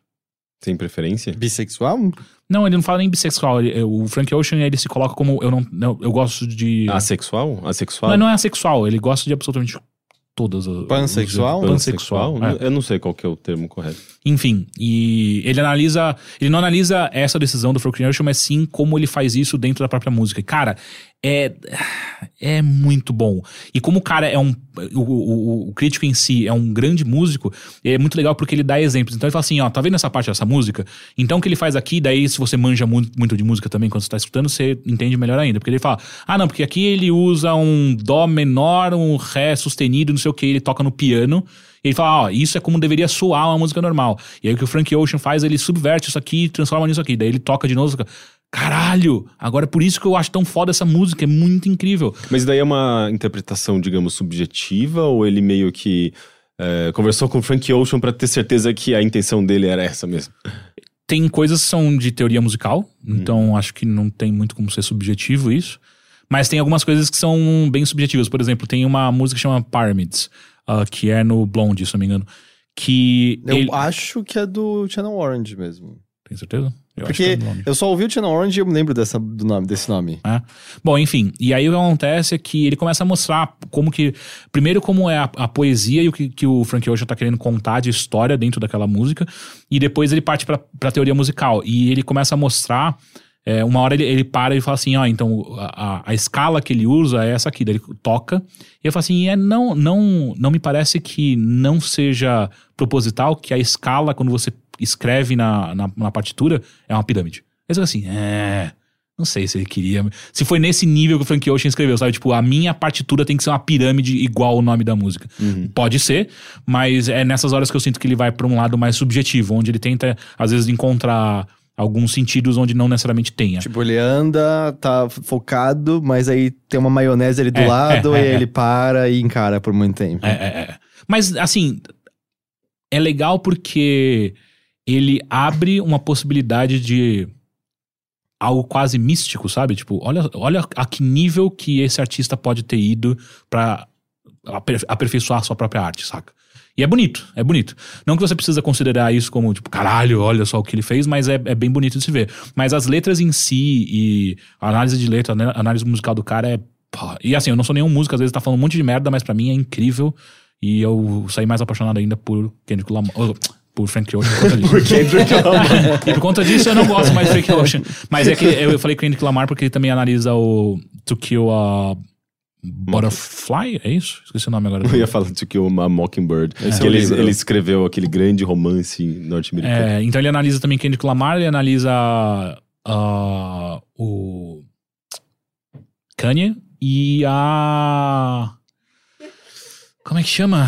Mariah. Hill. Lauryn Hill. Que É. inclusive tá, tá fazendo um show aqui no Brasil, né? Ah, é? Acho que do álbum de 20 anos lá, do. Eu não lembro o nome do álbum. Enfim, ele tem essas três análises e cada um. Então, do Frank Ocean, que ele vai mais longe, que ele analisa dois discos, mas os outros ele sempre pega um e analisa o disco inteiro. E por enquanto é só isso. Então só tem três temporadas, entre Tá. aspas. Não me parece que. Eu não sei se ele parou de fazer, mas faz tempo que não aparece nenhum novo. Mas ele é, então é mais focado em artistas de hip hop mesmo. Sim, sim, sim. sim. Eu só queria dizer que eu tô muito feliz que eu, eu. Agora que eu vi que não tem um pé maciço essa mesa e tem muito espaço pras pernas, Uhum. eu tava tendo uma ilusão de ótica que eu tava vendo uma parede concreta. Nossa, eu também. eu tava também? colocando meu pezinho pra Eu cá, também, eu tava todo com pra não bater. Eu tava com as pernas dobradas até agora e dá pra esticar tudo, é maravilhoso aqui. Nossa, deixa eu fazer isso. Ah, que alívio. É, ni- ninguém assistiu aquele documentário novo sobre Michael Jackson? Ah, assistiu. eu não assim. Então, é. Bia, por favor, dê sua opinião. É, eu posso. é Porque ela conversou tanto comigo que eu sinto que eu assisti esse É, negócio. não, mas é, não falar segunda Não, lógico é não. Mas é, é, não, porque eu queria assistir. Parece que. Parece que realmente é meio. Todo mundo que eu vi que assistiu é meio. Cara, você. É meio irrefutável quando você vê o depoimento das pessoas ali. É. Cê- cê- Você viu também uma série animada da Netflix? não Eu e o? Heitor, a gente assistiu alguns episódios, Ah, né? é? Como é que é? Sex, Death and Robots? Não. é Death, Love and Robots. Quase, quase. Ou Love and Death and Robots. Olha, você- vocês trocaram sexo e por amor? Amor pro sexo? É meio que a mesma coisa, né? Mas eu assisti só dois ou três episódios. Ah, eu assisti tudo. É. É. Mas assim, eu fiquei impactado no primeiro. Eu falei, cacete, eu assisto um filme inteiro só desse episódio. Estavam me falando que é meio que uma mistura de Animatrix com Black Mirror. Imagina se Animatrix fosse bom. Bom, é isso, acabou a esperança. é, não, então é uma antologia. Eu tenho uma história que é legal no Animatrix. Tem, tem duas ok no Animatrix, mas a maior parte é horroroso. E olha que a gente gostava de Matrix, né? O primeiro é bom ainda. Mas O primeiro é... é, bom pra caralho. é. É que o Animatrix eu acho que foi mais acompanhando o segundo filme, não É. foi? É. Ou o terceiro, sei lá, enfim. É, é uma antologia de animações curtas Eu acho que a maior delas tem 10 minutos. E de diferentes diretores? Eu acho que é tudo diferente em tudo, tudo, É diferente tudo. estúdio, acho que um é brasileiro, inclusive, Ah, ali é? no meio. É. Porque tem coisas que são CG realista, tem coisas que são CG caricato, tem coisas que são desenho animado, tem coisas que parecem rotoscopia, tem coisas que, tipo, varia completamente a estética de, de, de cada um deles. Não há um universo compartilhado. Não tem nada que ligue uma história a outra. São simplesmente. E, e nem todas envolvem amor ou robôs. Todas envolvem morte, eu acho. Eita, não, nem aí. todas. Nem todas têm morte também. É, eu acho que o nome talvez mais correto teria que ser tipo Robots, Cats and Anything Else. Não sei. Mas é. E, e eu acho que. É, é curioso, assim, o que eu acho que você pode dizer que une todas elas, apesar de que isso talvez seja uma característica mais de curtas, é o fato de que todas elas meio que começam com a história já começada. É quase como se você fosse pego de supetão já no meio de uma história. Em mídia res, é isso? Em É, mídia é, acho que dá pra falar que em médias res. Em média res. Mas é mais, sabe, do tipo, é quase você é pego correndo no negócio, assim, não é que você começa de um ponto e ele vai dar, vai explicar depois o que aconteceu. Não, não. É só tipo, cara, o universo já começou antes disso. É quase como se houvesse uma informação que eu dissesse, olha, você precisa saber disso aqui pra entender esse pedaço aqui da história. E aí eu corto todo esse preâmbulo inicial e eu só começo na história já do resto. E eu posso te dar algum contexto, talvez, você entender, ou eu posso não te dar. E vo- as lacunas vão ser parte da graça de por que, que esses personagens estão aqui, o que, como isso aconteceu, como isso veio acontecer. Esse desnorteio faz parte um pouco desse período. Exato. E, e aí é meio que vai. E alguns você infere, você entende o funcionamento do mundo. Tipo, tem um. é, Acho que você deve ter visto o da Fazenda dos Monstros. Não, Eu acho que deve ser o terceiro, alguma coisa assim. deve ser o quarto que eu cheguei. Que é uma fazenda que parece uma fazenda, tipo, sei lá, de hillbillies americana como qualquer. Hillbillies caipiras. É, meio caipiras americanos, até que de repente uma- um, um radarzinho apita um sensor dizendo: Hum, tá vindo alguma coisa. Aí o cara, tá bom, querida, eu vou lá dar uma olhada nessa uma coisa, eu volto mais tarde. E aí ele sai, abre um casebre do lado da casa dele e entra num mecha gigante com metralhadoras e vai até a beira de um escudo de força no qual estão entrando monstros que parecem zergs pra comer o gado deles.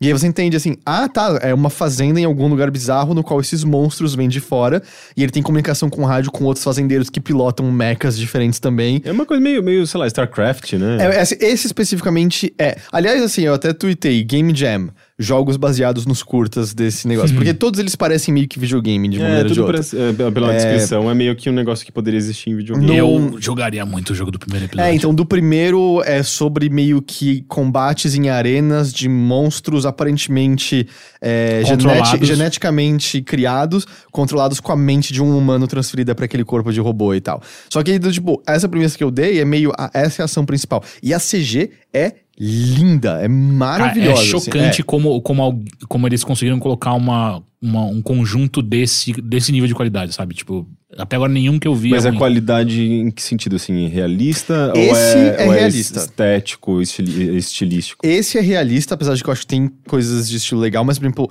você já viu que a- começa com a garota sendo assassinada? Sim. Esse daí eu acho que tem rotoscopia nesse, eu não sei. Eu, eu acho que ele mistura várias coisas, porque ele ele é muito CG realista. Tanto que na hora, o primeiro close que você tem é chocante o quão bonito é aquilo. E aí depois tem alguns efeitos entre umas passagens e outras, onde vira meio rotoscopia, vira meio desenho animado, sabe? E tem horas que parece ultra realista e, tem hora- e é tudo colorido, tipo, umas cores são não naturais. E, então ele varia bastante. Tem um que o CG parece que poderia ter vindo da Pixar, parece o Wall-E, por exemplo. Então ele. A, a beleza dele varia também o, de, de, de um pra um, assim. E, e óbvio que no meio disso tem histórias que vão funcionar. Teve uma que eu vi há pouco tempo de um. Do, do artista que tem o azul específico dele, que foi uma história muito, muito legal. Tem umas que não vão funcionar. Teve uma que eu achei muito bobinha de meio que de vampiros. Não vi. Ele, esse é desenho animado mesmo. Teve uma que eu também achei meio bobinha, que é de uns, uns Space Marines que entram numa câmara de, de para dormir, pra fazer viagem espacial e acordam num lugar que eles não deveriam ter acordado. Mas tem alguns, e é engraçado conversar como você vê que varia de pessoa pra pessoa, coisa eles gostam, coisa eles não gostam. Tá vendo umas pessoas na internet que odiaram, odiaram, odiaram um que eu gostei muito, que é um que é meio que a- é meio que quase tudo igual à nossa realidade. Estados Unidos meio que no- na invasão do Iraque, o exército alocado ali. Só que algumas pessoas do exército são lobisomens, e lobisomens são usados pra lutar no exército. Hora. E- Eu quero muito assistir E ele acaba meio que explorando a maneira como o. Eles não sei se eles falam que são iraquianos de fato, mas o povo que eles estão invadindo, como eles são tratados como outros, e ele enxergando como eles, lobisomens, são tratados como outros também pelo próprio exército e tal. E esse é um que eu termino falando: eu quero esse jogo. Eu quero explorar a- as aventuras desse homem andando pelado no meio do deserto e virando lobisomem na hora que ele convém pra caçar e comer e coisas assim. Mas Então- todas as histórias são meio ficção científica. Ahn, eu não sei, lobisomem entra em ficção científica? Dependendo como ele, como ele é Ele originado. entra mais em uma, em uma fantasia, eh, mais um realismo fantástico, esse pelo menos nesse esse episódio, mas os outros que você mencionou me, me soaram É, mais como ficção científica. Sim, mas. Mas sabe, por exemplo, como o Asimov tem história. Porque ele é sempre colocado como ficção científica, mas ao mesmo tempo tem. Como, como boa ficção científica, a ciência é usada simplesmente para tratar de. Da, da- profundeza humana nossa. Uhum. Eu acho que tem alguns. Esse do, do, do artista do azul específico é um que eu acho que entra nisso é, tranquilamente. Então ele. Mas eu acho que dá pra você dizer que eles, no geral, como um todo, são ficção científica. Uhum. E é muito fácil de assistir, né? A duração é muito curta. Então você pode, ah, eu tenho 15 minutos livre. Puta, vai dar pra ver dois episódios. E Nossa, é, são tão curtinhos assim? tem uns de 5 minutos. Uau. Eu acho que o máximo que vi são 10 minutos. Então é, às vezes, ah, deixa eu ver um episódio aqui, deixa eu ver dois aqui. E é, é muito legal. Muito, muito, muito legal. Eu gostei bastante. E é um negócio que apareceu meio de surpresa, assim, do nada. E a relação com Black Mirror eu acho que vem porque a tela de intro parece que você vai ver o clique do É, Black Mirror. E, e acho que no, no segundo, segundo episódio, que é da menina que vê o cara. o É, cara- e, e esse É, é, engraçado só aquele. que eu gosto esteticamente, eu não gosto do roteiro. É, então. E esse daí também, não sei se foi estragado, porque a gente começou, a Nina falou, vai acontecer isso. E ela acertou o episódio inteiro. E aí acabou, eu fiquei olhando e falei, ah, Não. porra, valeu. valeu.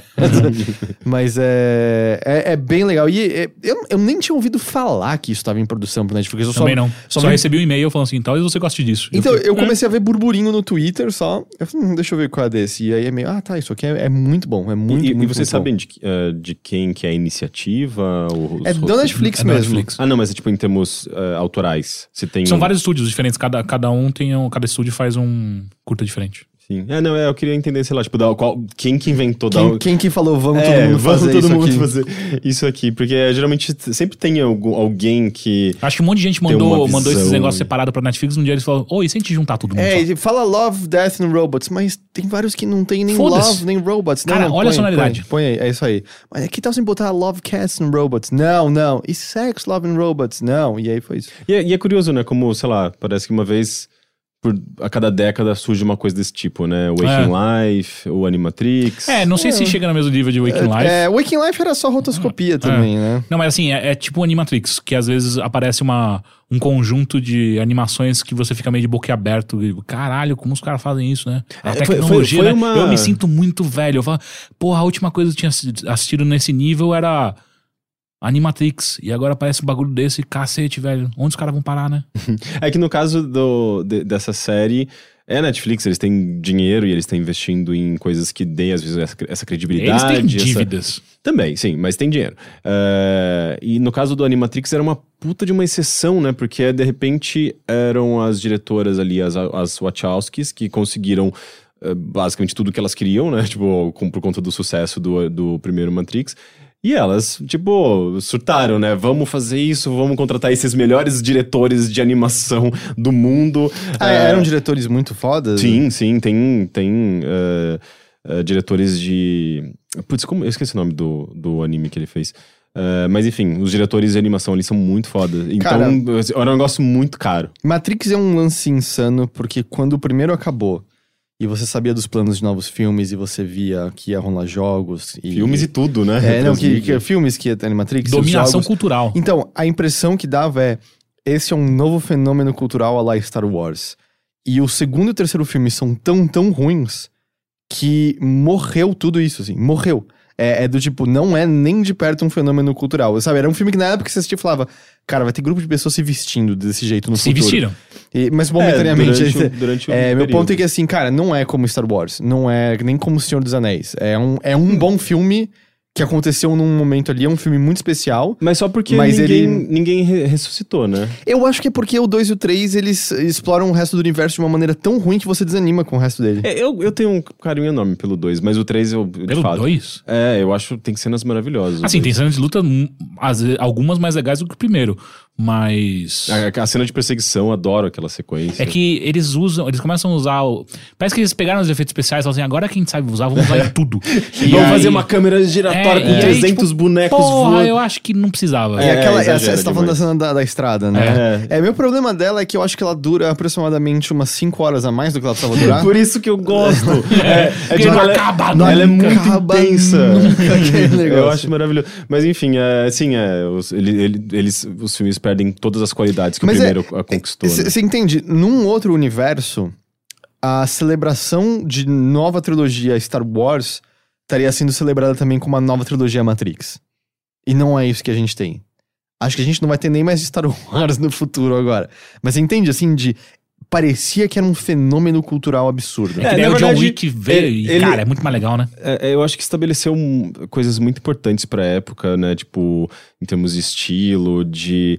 eh, essa questão transmídia foi um marco, de certa forma, porque antes disso você não tinha uma construção pensada como transmídia. O Matrix foi praticamente um dos primeiros, eh, um dos primeiros produtos tra- transmídia.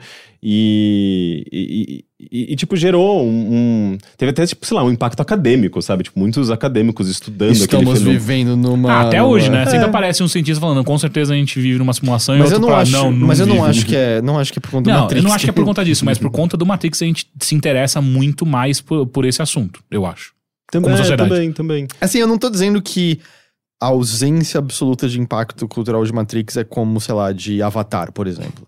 Ah, Qual? não, Avatar. Last Airbender? A- Não. Avatar é, é muito menor. É muito, não, é inexistente. Não, peraí, pro, pro James Cameron, cara, aquele filme é importante. Puta, será? Eu, eu- Porra, do jeito que ele fala daquele filme, do jeito que ele fala do segundo. Tinha umas pessoas na época que saiu o primeiro filme que estavam de- literalmente em estado de depressão, porque elas não moravam em, em- É. em nave, é isso que chama? Não, Navi era, É era o. língua. é Você sempre me traz essa história. Eu, eu acho ela, sei lá, tipo, aquele nível. Mano, tinha é, os histó- cara- História final do, do quadrinho da turma da Mônica. Assim, Tinha, sabe? não tinha os malucão absurdo. que, que amarravam os cabelos junto pra falar que eles eram igual os Navi? Pandora. Pandora, exato. Pandora. Que também é o nome, nome de, de planeta mais conhecido dos videogames, né? Puta que pariu, todos os. Só não é melhor que o nome do, do metal. Qual? Unobtainium. Anobitênio. Unobtainium. Mas, enfim, é, não tinha galera. Apareceu umas matérias da galera amarrando o cabelo junto pra falar que é o- a ligação que os navios faziam. Show, Tipo, mano, show. é. A, a nossa espécie é incrível. Eu- Não é. muito orgulhoso de ser humano. Olha, eu adoraria continuar falando de Matrix, mas eu quero puxar também os filmes que eu assisti. Ahn, Eu assisti Matrix 3. Não, pior que eu tenho vontade de retomar. Algum dia eu ainda vou fazer Vamos, uma, vamos assistir os Assim, três. uma o- trilogia, assim, tipo, sabe, sentar o, num o primeiro domingo e- eu revejo de tempos em tempos, é muito legal Sim. ainda até hoje. Ele é, o primeiro é impecável, impecável. Óbvio, alguns efeitos envelheceram um pouco, mas é um filme impecável. Sim. Ah, os filmes que eu quero comentar hoje não tem nada, nada a ver com Matrix, mas ah, curiosamente eles estão interligados. Você viu Speed Racer das Irmãs Wachowski? Tal qual o Navi. Segundo melhor filme das Irmãs Wachowski. Primeiro é, Matrix, eu gosto, segundo mas Speed é Racer. bem divisível também, né? Mas eu tenho um contraponto pra quem não gosta de Speed Racer. Hum, Eu odeio. Eles estão errados. Ok. Justo. É, é justo. Ah, eu assisti recentemente Beautiful Boy, ou Querido Garoto, aqui no Brasil. Ah, aquele filme com o Steve Carell e o Timothy Chalamet, que não concorreu ao Oscar. Algumas pessoas ficaram meio chateadas, porque... Quem que é o Timothy Chalamet? É o garoto que fez o Me Chame Pelo Seu Nome, o novinho. Ah, ele tá fazendo vários filmes Ele- ele, ele, ele é um puta de um ator, ele assim, vai estar no novo Dune, Dune? Ah, é, verdade, sim. É, eu, eu gostei da- do, do elenco. que é do Villeneuve, não é? O Dune novo? Sim, sim.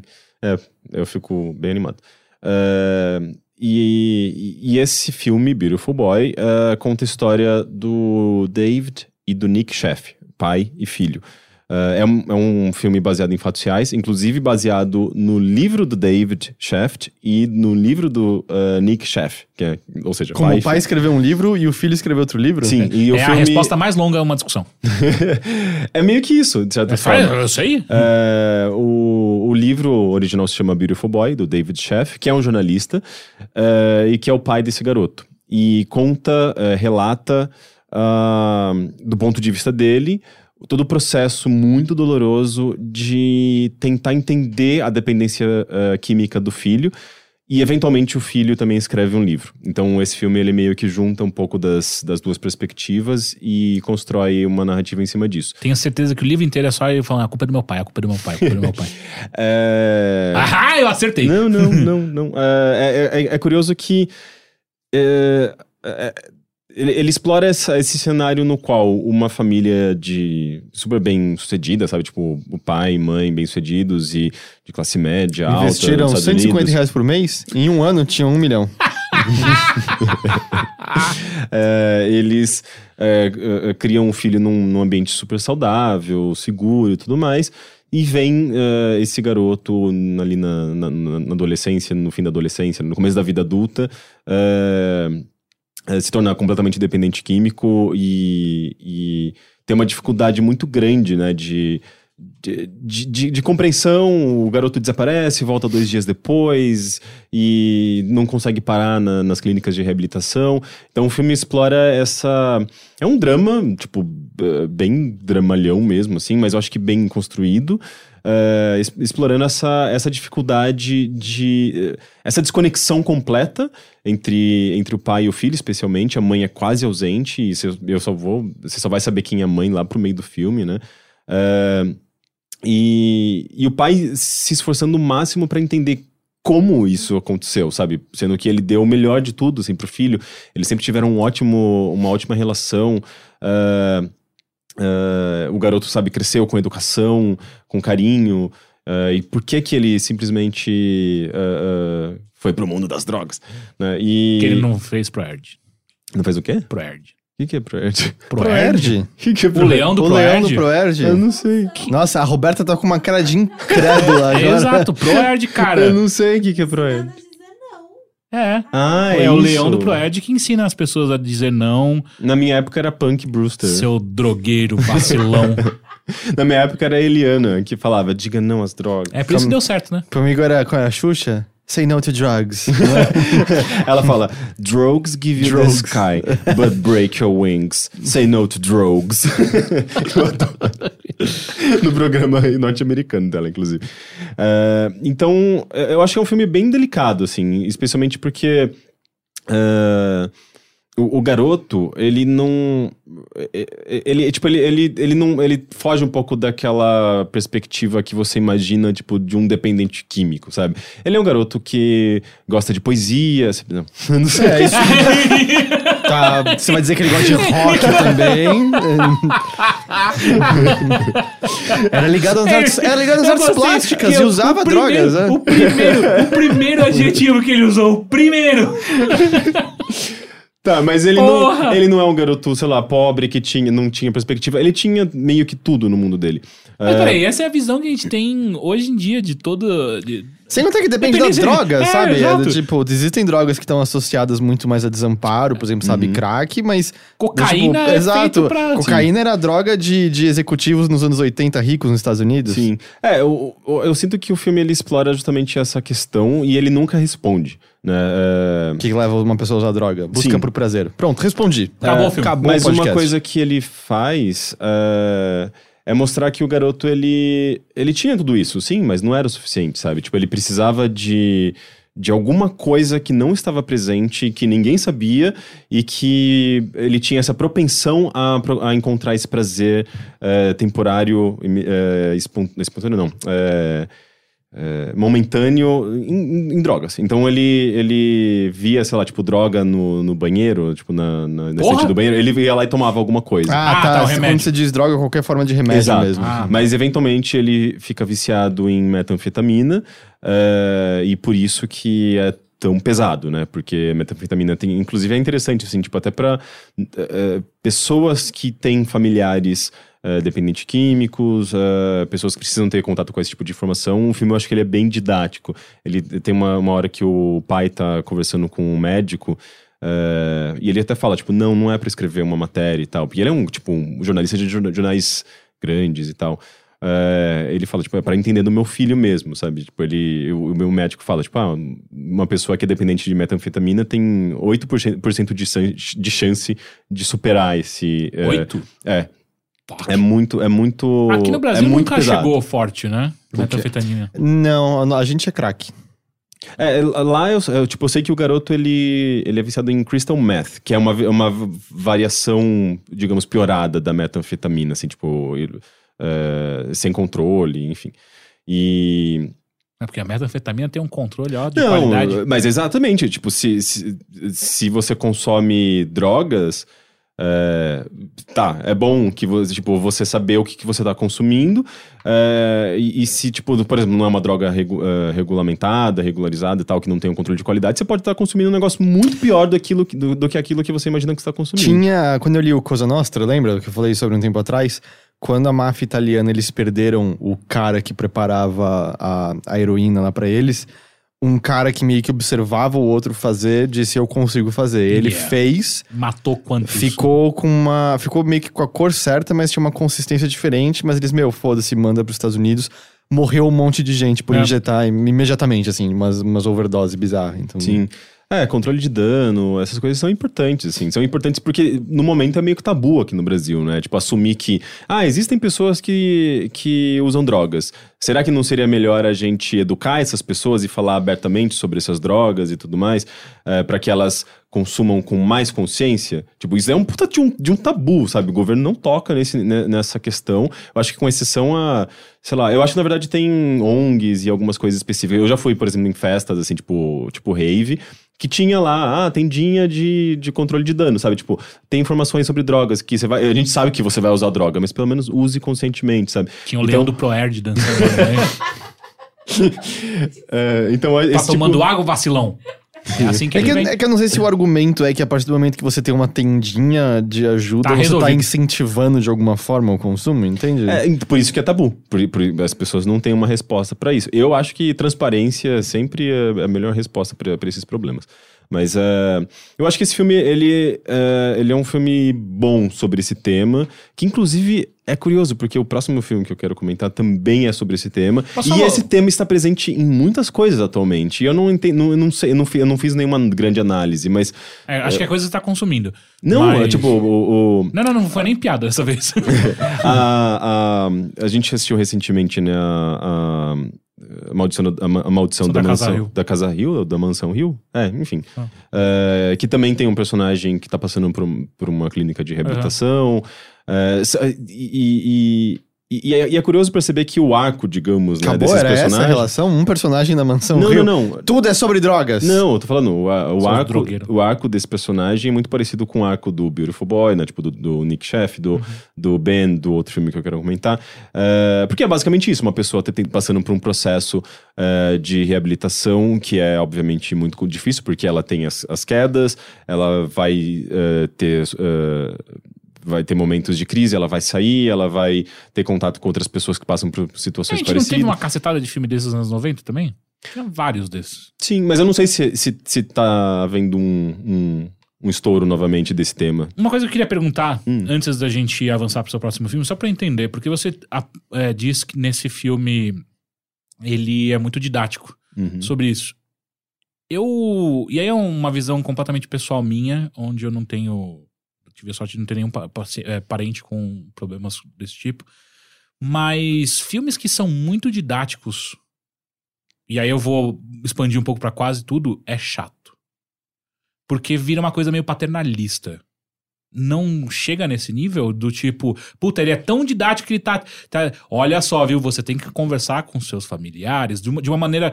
Assim, tudo isso é importante sim, mas eu digo, às vezes o filme também tem que ser legal, sabe? Tem que ser Sim. divertido. Eu Não, acho que é- dependendo como vem o discurso, ele fica meio enfadonho. Sim, eu não acho que ele seja paternalista. Eu acho que o segundo filme é mais paternalista. É, Porque, por exemplo, esse- só, só pra dar um exemplo do que eu acho legal, o. Big Short.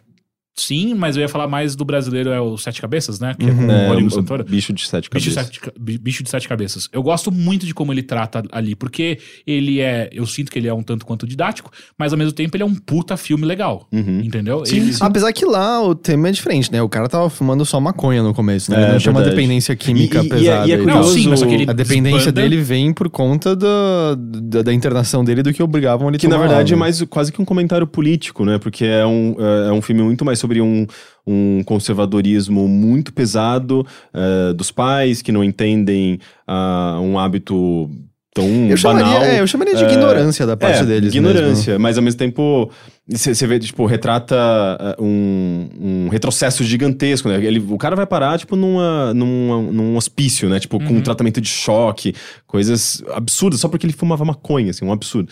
É um absurdo, gente. Tô chocado. E, e, e é- e é até curioso, eu não sei, tipo, se aquilo representava, de fato, assim, tipo, um tipo de tratamento da época, sabe? Ou, ou se, ou se na ah, época... Sim, sim, é. do tipo, ele retratou o que aconteceu com ele de fato.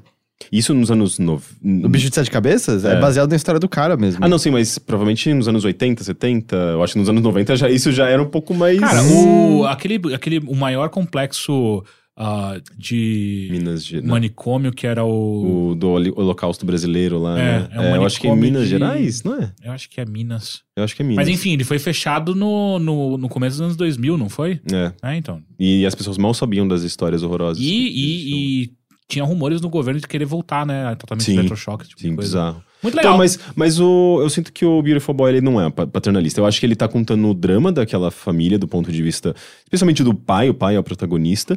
É, mas é, mostrando é, essa, essa trajetória de desencontros entre, entre eles e ao mesmo tempo esse conflito, porque eles, eles se amam, sabe? Tem uma coisa que é um, um, um mote do filme, um elemento que é, é bonito, assim. E sempre quando eh, eles vão se despedir, eles falam everything. Tipo, tudo. Os dois falam tudo, tudo. E você fica, por que que isso tudo? E, é uma- e eventualmente ele vai desenvolver, vai, atra- através de flashbacks e tal, ele, ele mostra porque eles falam esse tudo um pro outro, sabe? E é, é bonito. É um filme, tipo, é um drama familiar eh, eh, que não traz nenhuma solução. Mostra, tipo, digamos, só um, um, um recorte da vida dessas pessoas.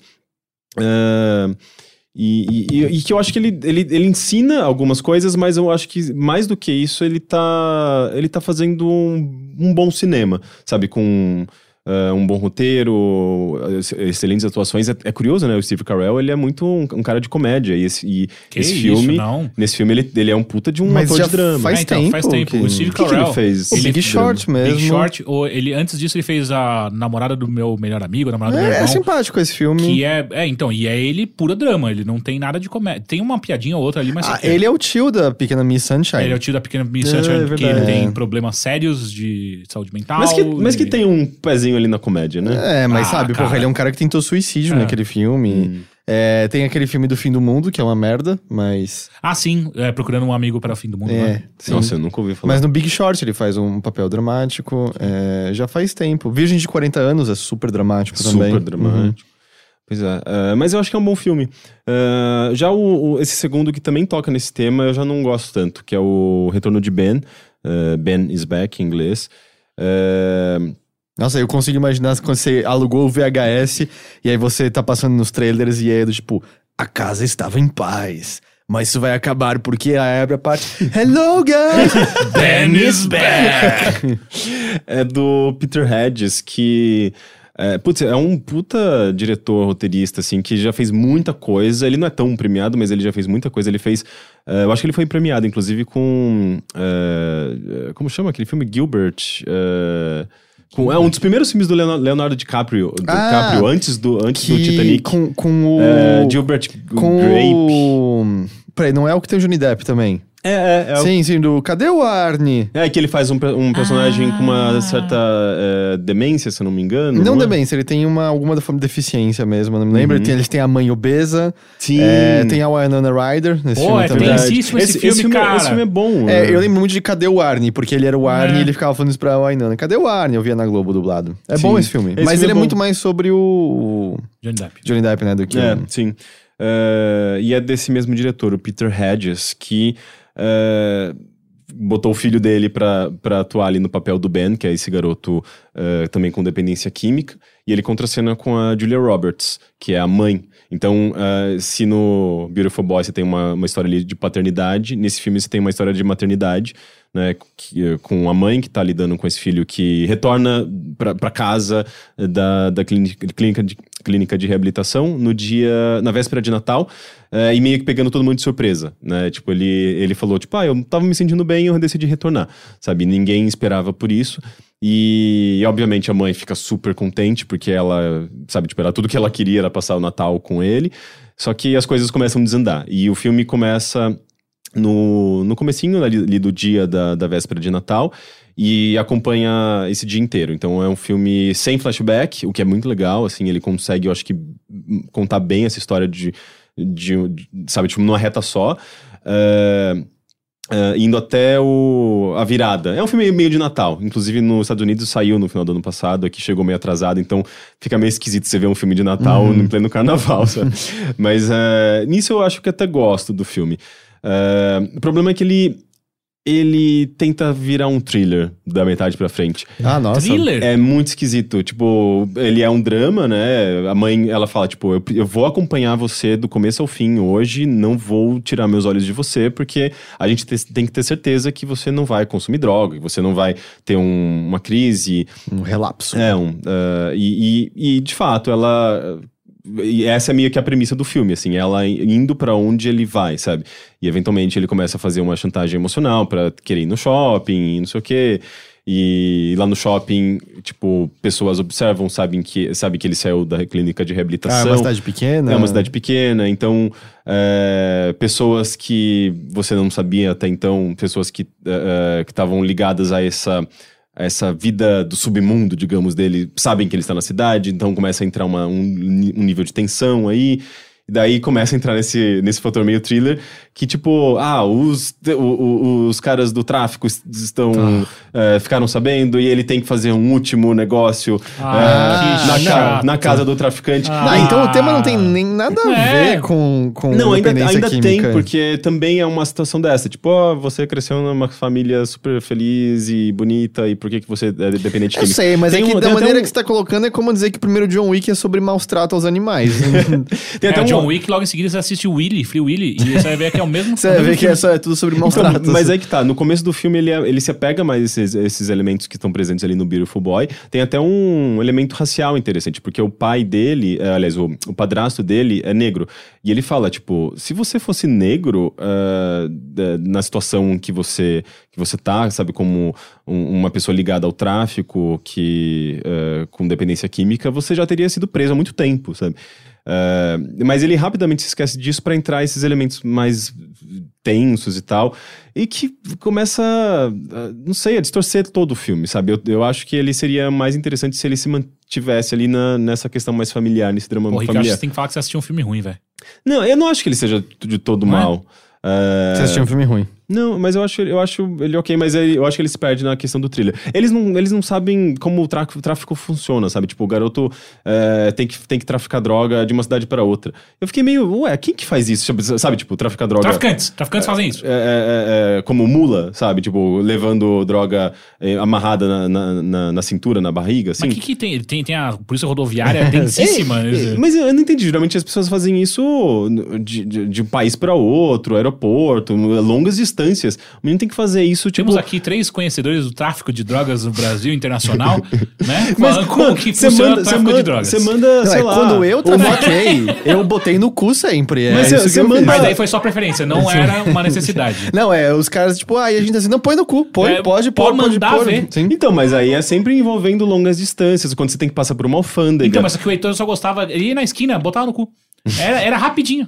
Eu trouxe meu celular aqui pra gravação como? É que, né, né, na história desse filme, tipo, o menino tem que fazer esse trabalho, não sei o que, é super tenso. Por que que não é manda um se, motoboy? Mas eu não entendo, é como se ele fosse traficar pro Guarujá e ele faz todo esse lance? Não, ele, ele vai levar de uma cidade pra outra, tipo... É, então, tá, é pro Guarujá. De, Tauba, de Taubaté até Pindamonhangaba, sabe? Aí eu realmente não entendo. Tá melhorando o filme, obrigado. Agora tô com vontade de assistir. Então, mas aí quando chegaram nesse ponto, eu falei, meu, eles não entendem como o tráfico funciona. tráfico funciona, tipo, não, não faz sentido. É o diretor Ei, pessoal, ei, pessoal, pode botar no meu cu. Não, mas, mas Ben, pode botar. Ben is back! You know how Ben works, right? Put it in my ass, guys! We gonna, we gonna do the Ben way, you know? E corta E os caras, porra, não, cara, não, não precisa E corta assim. pra... Gente, só tá levando maconha. Aqui é o Colorado, tá legalizado, cara. Mas é no meu cu, tá ligado? Não, mas eu só imagino depois cortando pra cena da Julia Roberts gritando, tipo, no! Porque ela faz. Tem uma cena que ela grita, no! e a câmera sobe. É, É meio esse- como, como, no Go- como no Goblins 2, assim, oh my god. Gri- Gritando pro céu, saca? É tipo o George Costanza Twix! Caralho, é de... Rick, fala comigo. Eu assisti um filme ruim. Eu tô quase querendo ver esse filme. Eu não consigo. É porque eu acho que ele tem coisas boas, mas esse é o problema. Ele, ele descama pra um filme ruim, sabe? Ele é metade bom, metade ruim. Dá pra dizer isso? 50%? Na média, ele é mais ou menos. É, então. mais ou menos, exato. Eu vou falar que o. É Feliz Morte, como é que é? É. Feliz.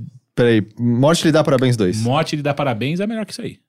Mas é bom, a gente falou que é bom. Exato, então, talvez- mas não, é pior que inclusive tal- melhor que isso. Talvez seja mesmo. Mas eu acho que ele, ele eh, ainda assim tem. um- né, Eu acho, se, se você tem alguém na família que tem problema de dependência química, assista o Beautiful Boy. Eu acho que é um filme muito melhor Ah, com relação sim. a essas a, a questões de dependência química. Esse daí é um filme que tem usa usa desse artifício desse, desse tipo de drama pra contar um thriller e se perde ali no meio. É, eu acho que é. Eu gostei muito. Porque faz muito mais sentido a, a leitura de Ben is bad do Porque que começou- qualquer outra coisa. É, eu, eu assisti dois filmes É. sobre dependência química e é muito estranho como o assunto tem surgido em nossa sociedade. É. Será que passou por um momento. Então, esse filme é um thriller sobre traficado Guarujá pra Piracicaba. Acho que é.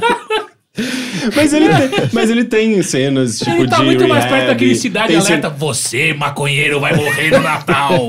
vai morrer na meia-noite. Ele tá muito mais perto disso, cara. Ele tem cenas de, de. Como se diz? Alcoólicos anônimos? Ou. eh, enfim, como, como se fala de uma pessoa que é dependente químico? Eu- Dependente químicos anônimos? Ah, tá. É, tá. Pessoa. Eu acho que tá. vai no AA também. É, é, tipo reuniões, né? É, Ele é, tem tudo isso. É, mas enfim, é, de fato, o Beautiful Boy é muito melhor, com melhores atuações e um filme melhor com- em geral. E eu gosto, eu só go- gostaria de levantar aqui rapidamente que enquanto a gente discutia essa pauta, o Henrique ficou bem animado em comentar os dois filmes e até Mansão, o, o, o Terror da Mansão Rio lá. Falou, pô, tem tudo a ver. Todos os três filmes estão interligados entre si. E aí, né, Caralho, porra, vai ser um puta papo, tá ligado? Eu tava, inclusive, preparado pra, tipo, nossa, vai ser um puta papo cabeça isso aí, cara. Aí o cara vai de Pindamonhangaba pra Itacoaquecetuba com, Ele, com droga. ele começou, começou com tudo. Porra! Ele, ele era de um meio que não tinha nada a ver com drogas. Ele gostava de poesia rock. poesia rock e artes plásticas. Não tinha nada a ver. E o Henrique comeu hoje, hein? Não, mas, é- mas eu acho que é porque são três representações recentes, é, bem recentes, dos últimos, sei lá, seis meses, que, que, sabe, tipo, que, que tem um personagem bem parecido, assim, personagens bem parecidos com essa mesma temática. Mas um é bom, outro é uma merda. Não, não, independente de qualidade de filme, sabe? Tipo, são personagens muito parecidos em contextos muito parecidos, sabe? Envolvendo família, pai, mãe, eh, essa relação, esse tipo de diálogo, ou a falta dele. É, é uma coisa meio difícil você ver no mundo. Família, mãe, Não, pai. mas, mas ainda assim, tipo. Você tá parecendo aquele meme do Always Sunny eu ia falar isso, da relação né? em todo lugar. né? Tipo, cara, cara, todo mundo tem mãe. Todo mundo tem mãe. Logo. Bem, eu, eu, Mas tá cons- tudo eu, bem. eu, consegui, eu adorei, eu adorei. conseguiria. Você vendeu melhor esse filme do que o outro, inclusive. Mas, sei lá, eu conseguiria escrever um, um artigo sobre. eu tenho certeza que sim. so- sobre esse assunto e vocês não estão levando a sério. E até porque, Não, esse, cara! Eu não tô. até Eu- porque eu esse episódio vai acabar. é, não- Posso falar uma coisa só antes? Hum. Não assistam Como Conversar com Garotas em Festas. ah, é? É, é a É versão... do Neil Gaiman, né? Então, o conto é bom. É o filme que fizeram do conto, é uma das piores coisas que eu já assisti em muito tempo. Tem zero relação com o conto, não percam tempo, é um lixo insuportável. Puta, sério? Eu me forcei a assistir até o fim pelo poder da raiva, é horroroso. E é isso. Agora tem que encerrar, né? Tem o tchau. Sim, é verdade, tem que encerrar. Agora é só. Não deram tchau. aqui. é verdade, a gente tem que dar tchau. Tchau.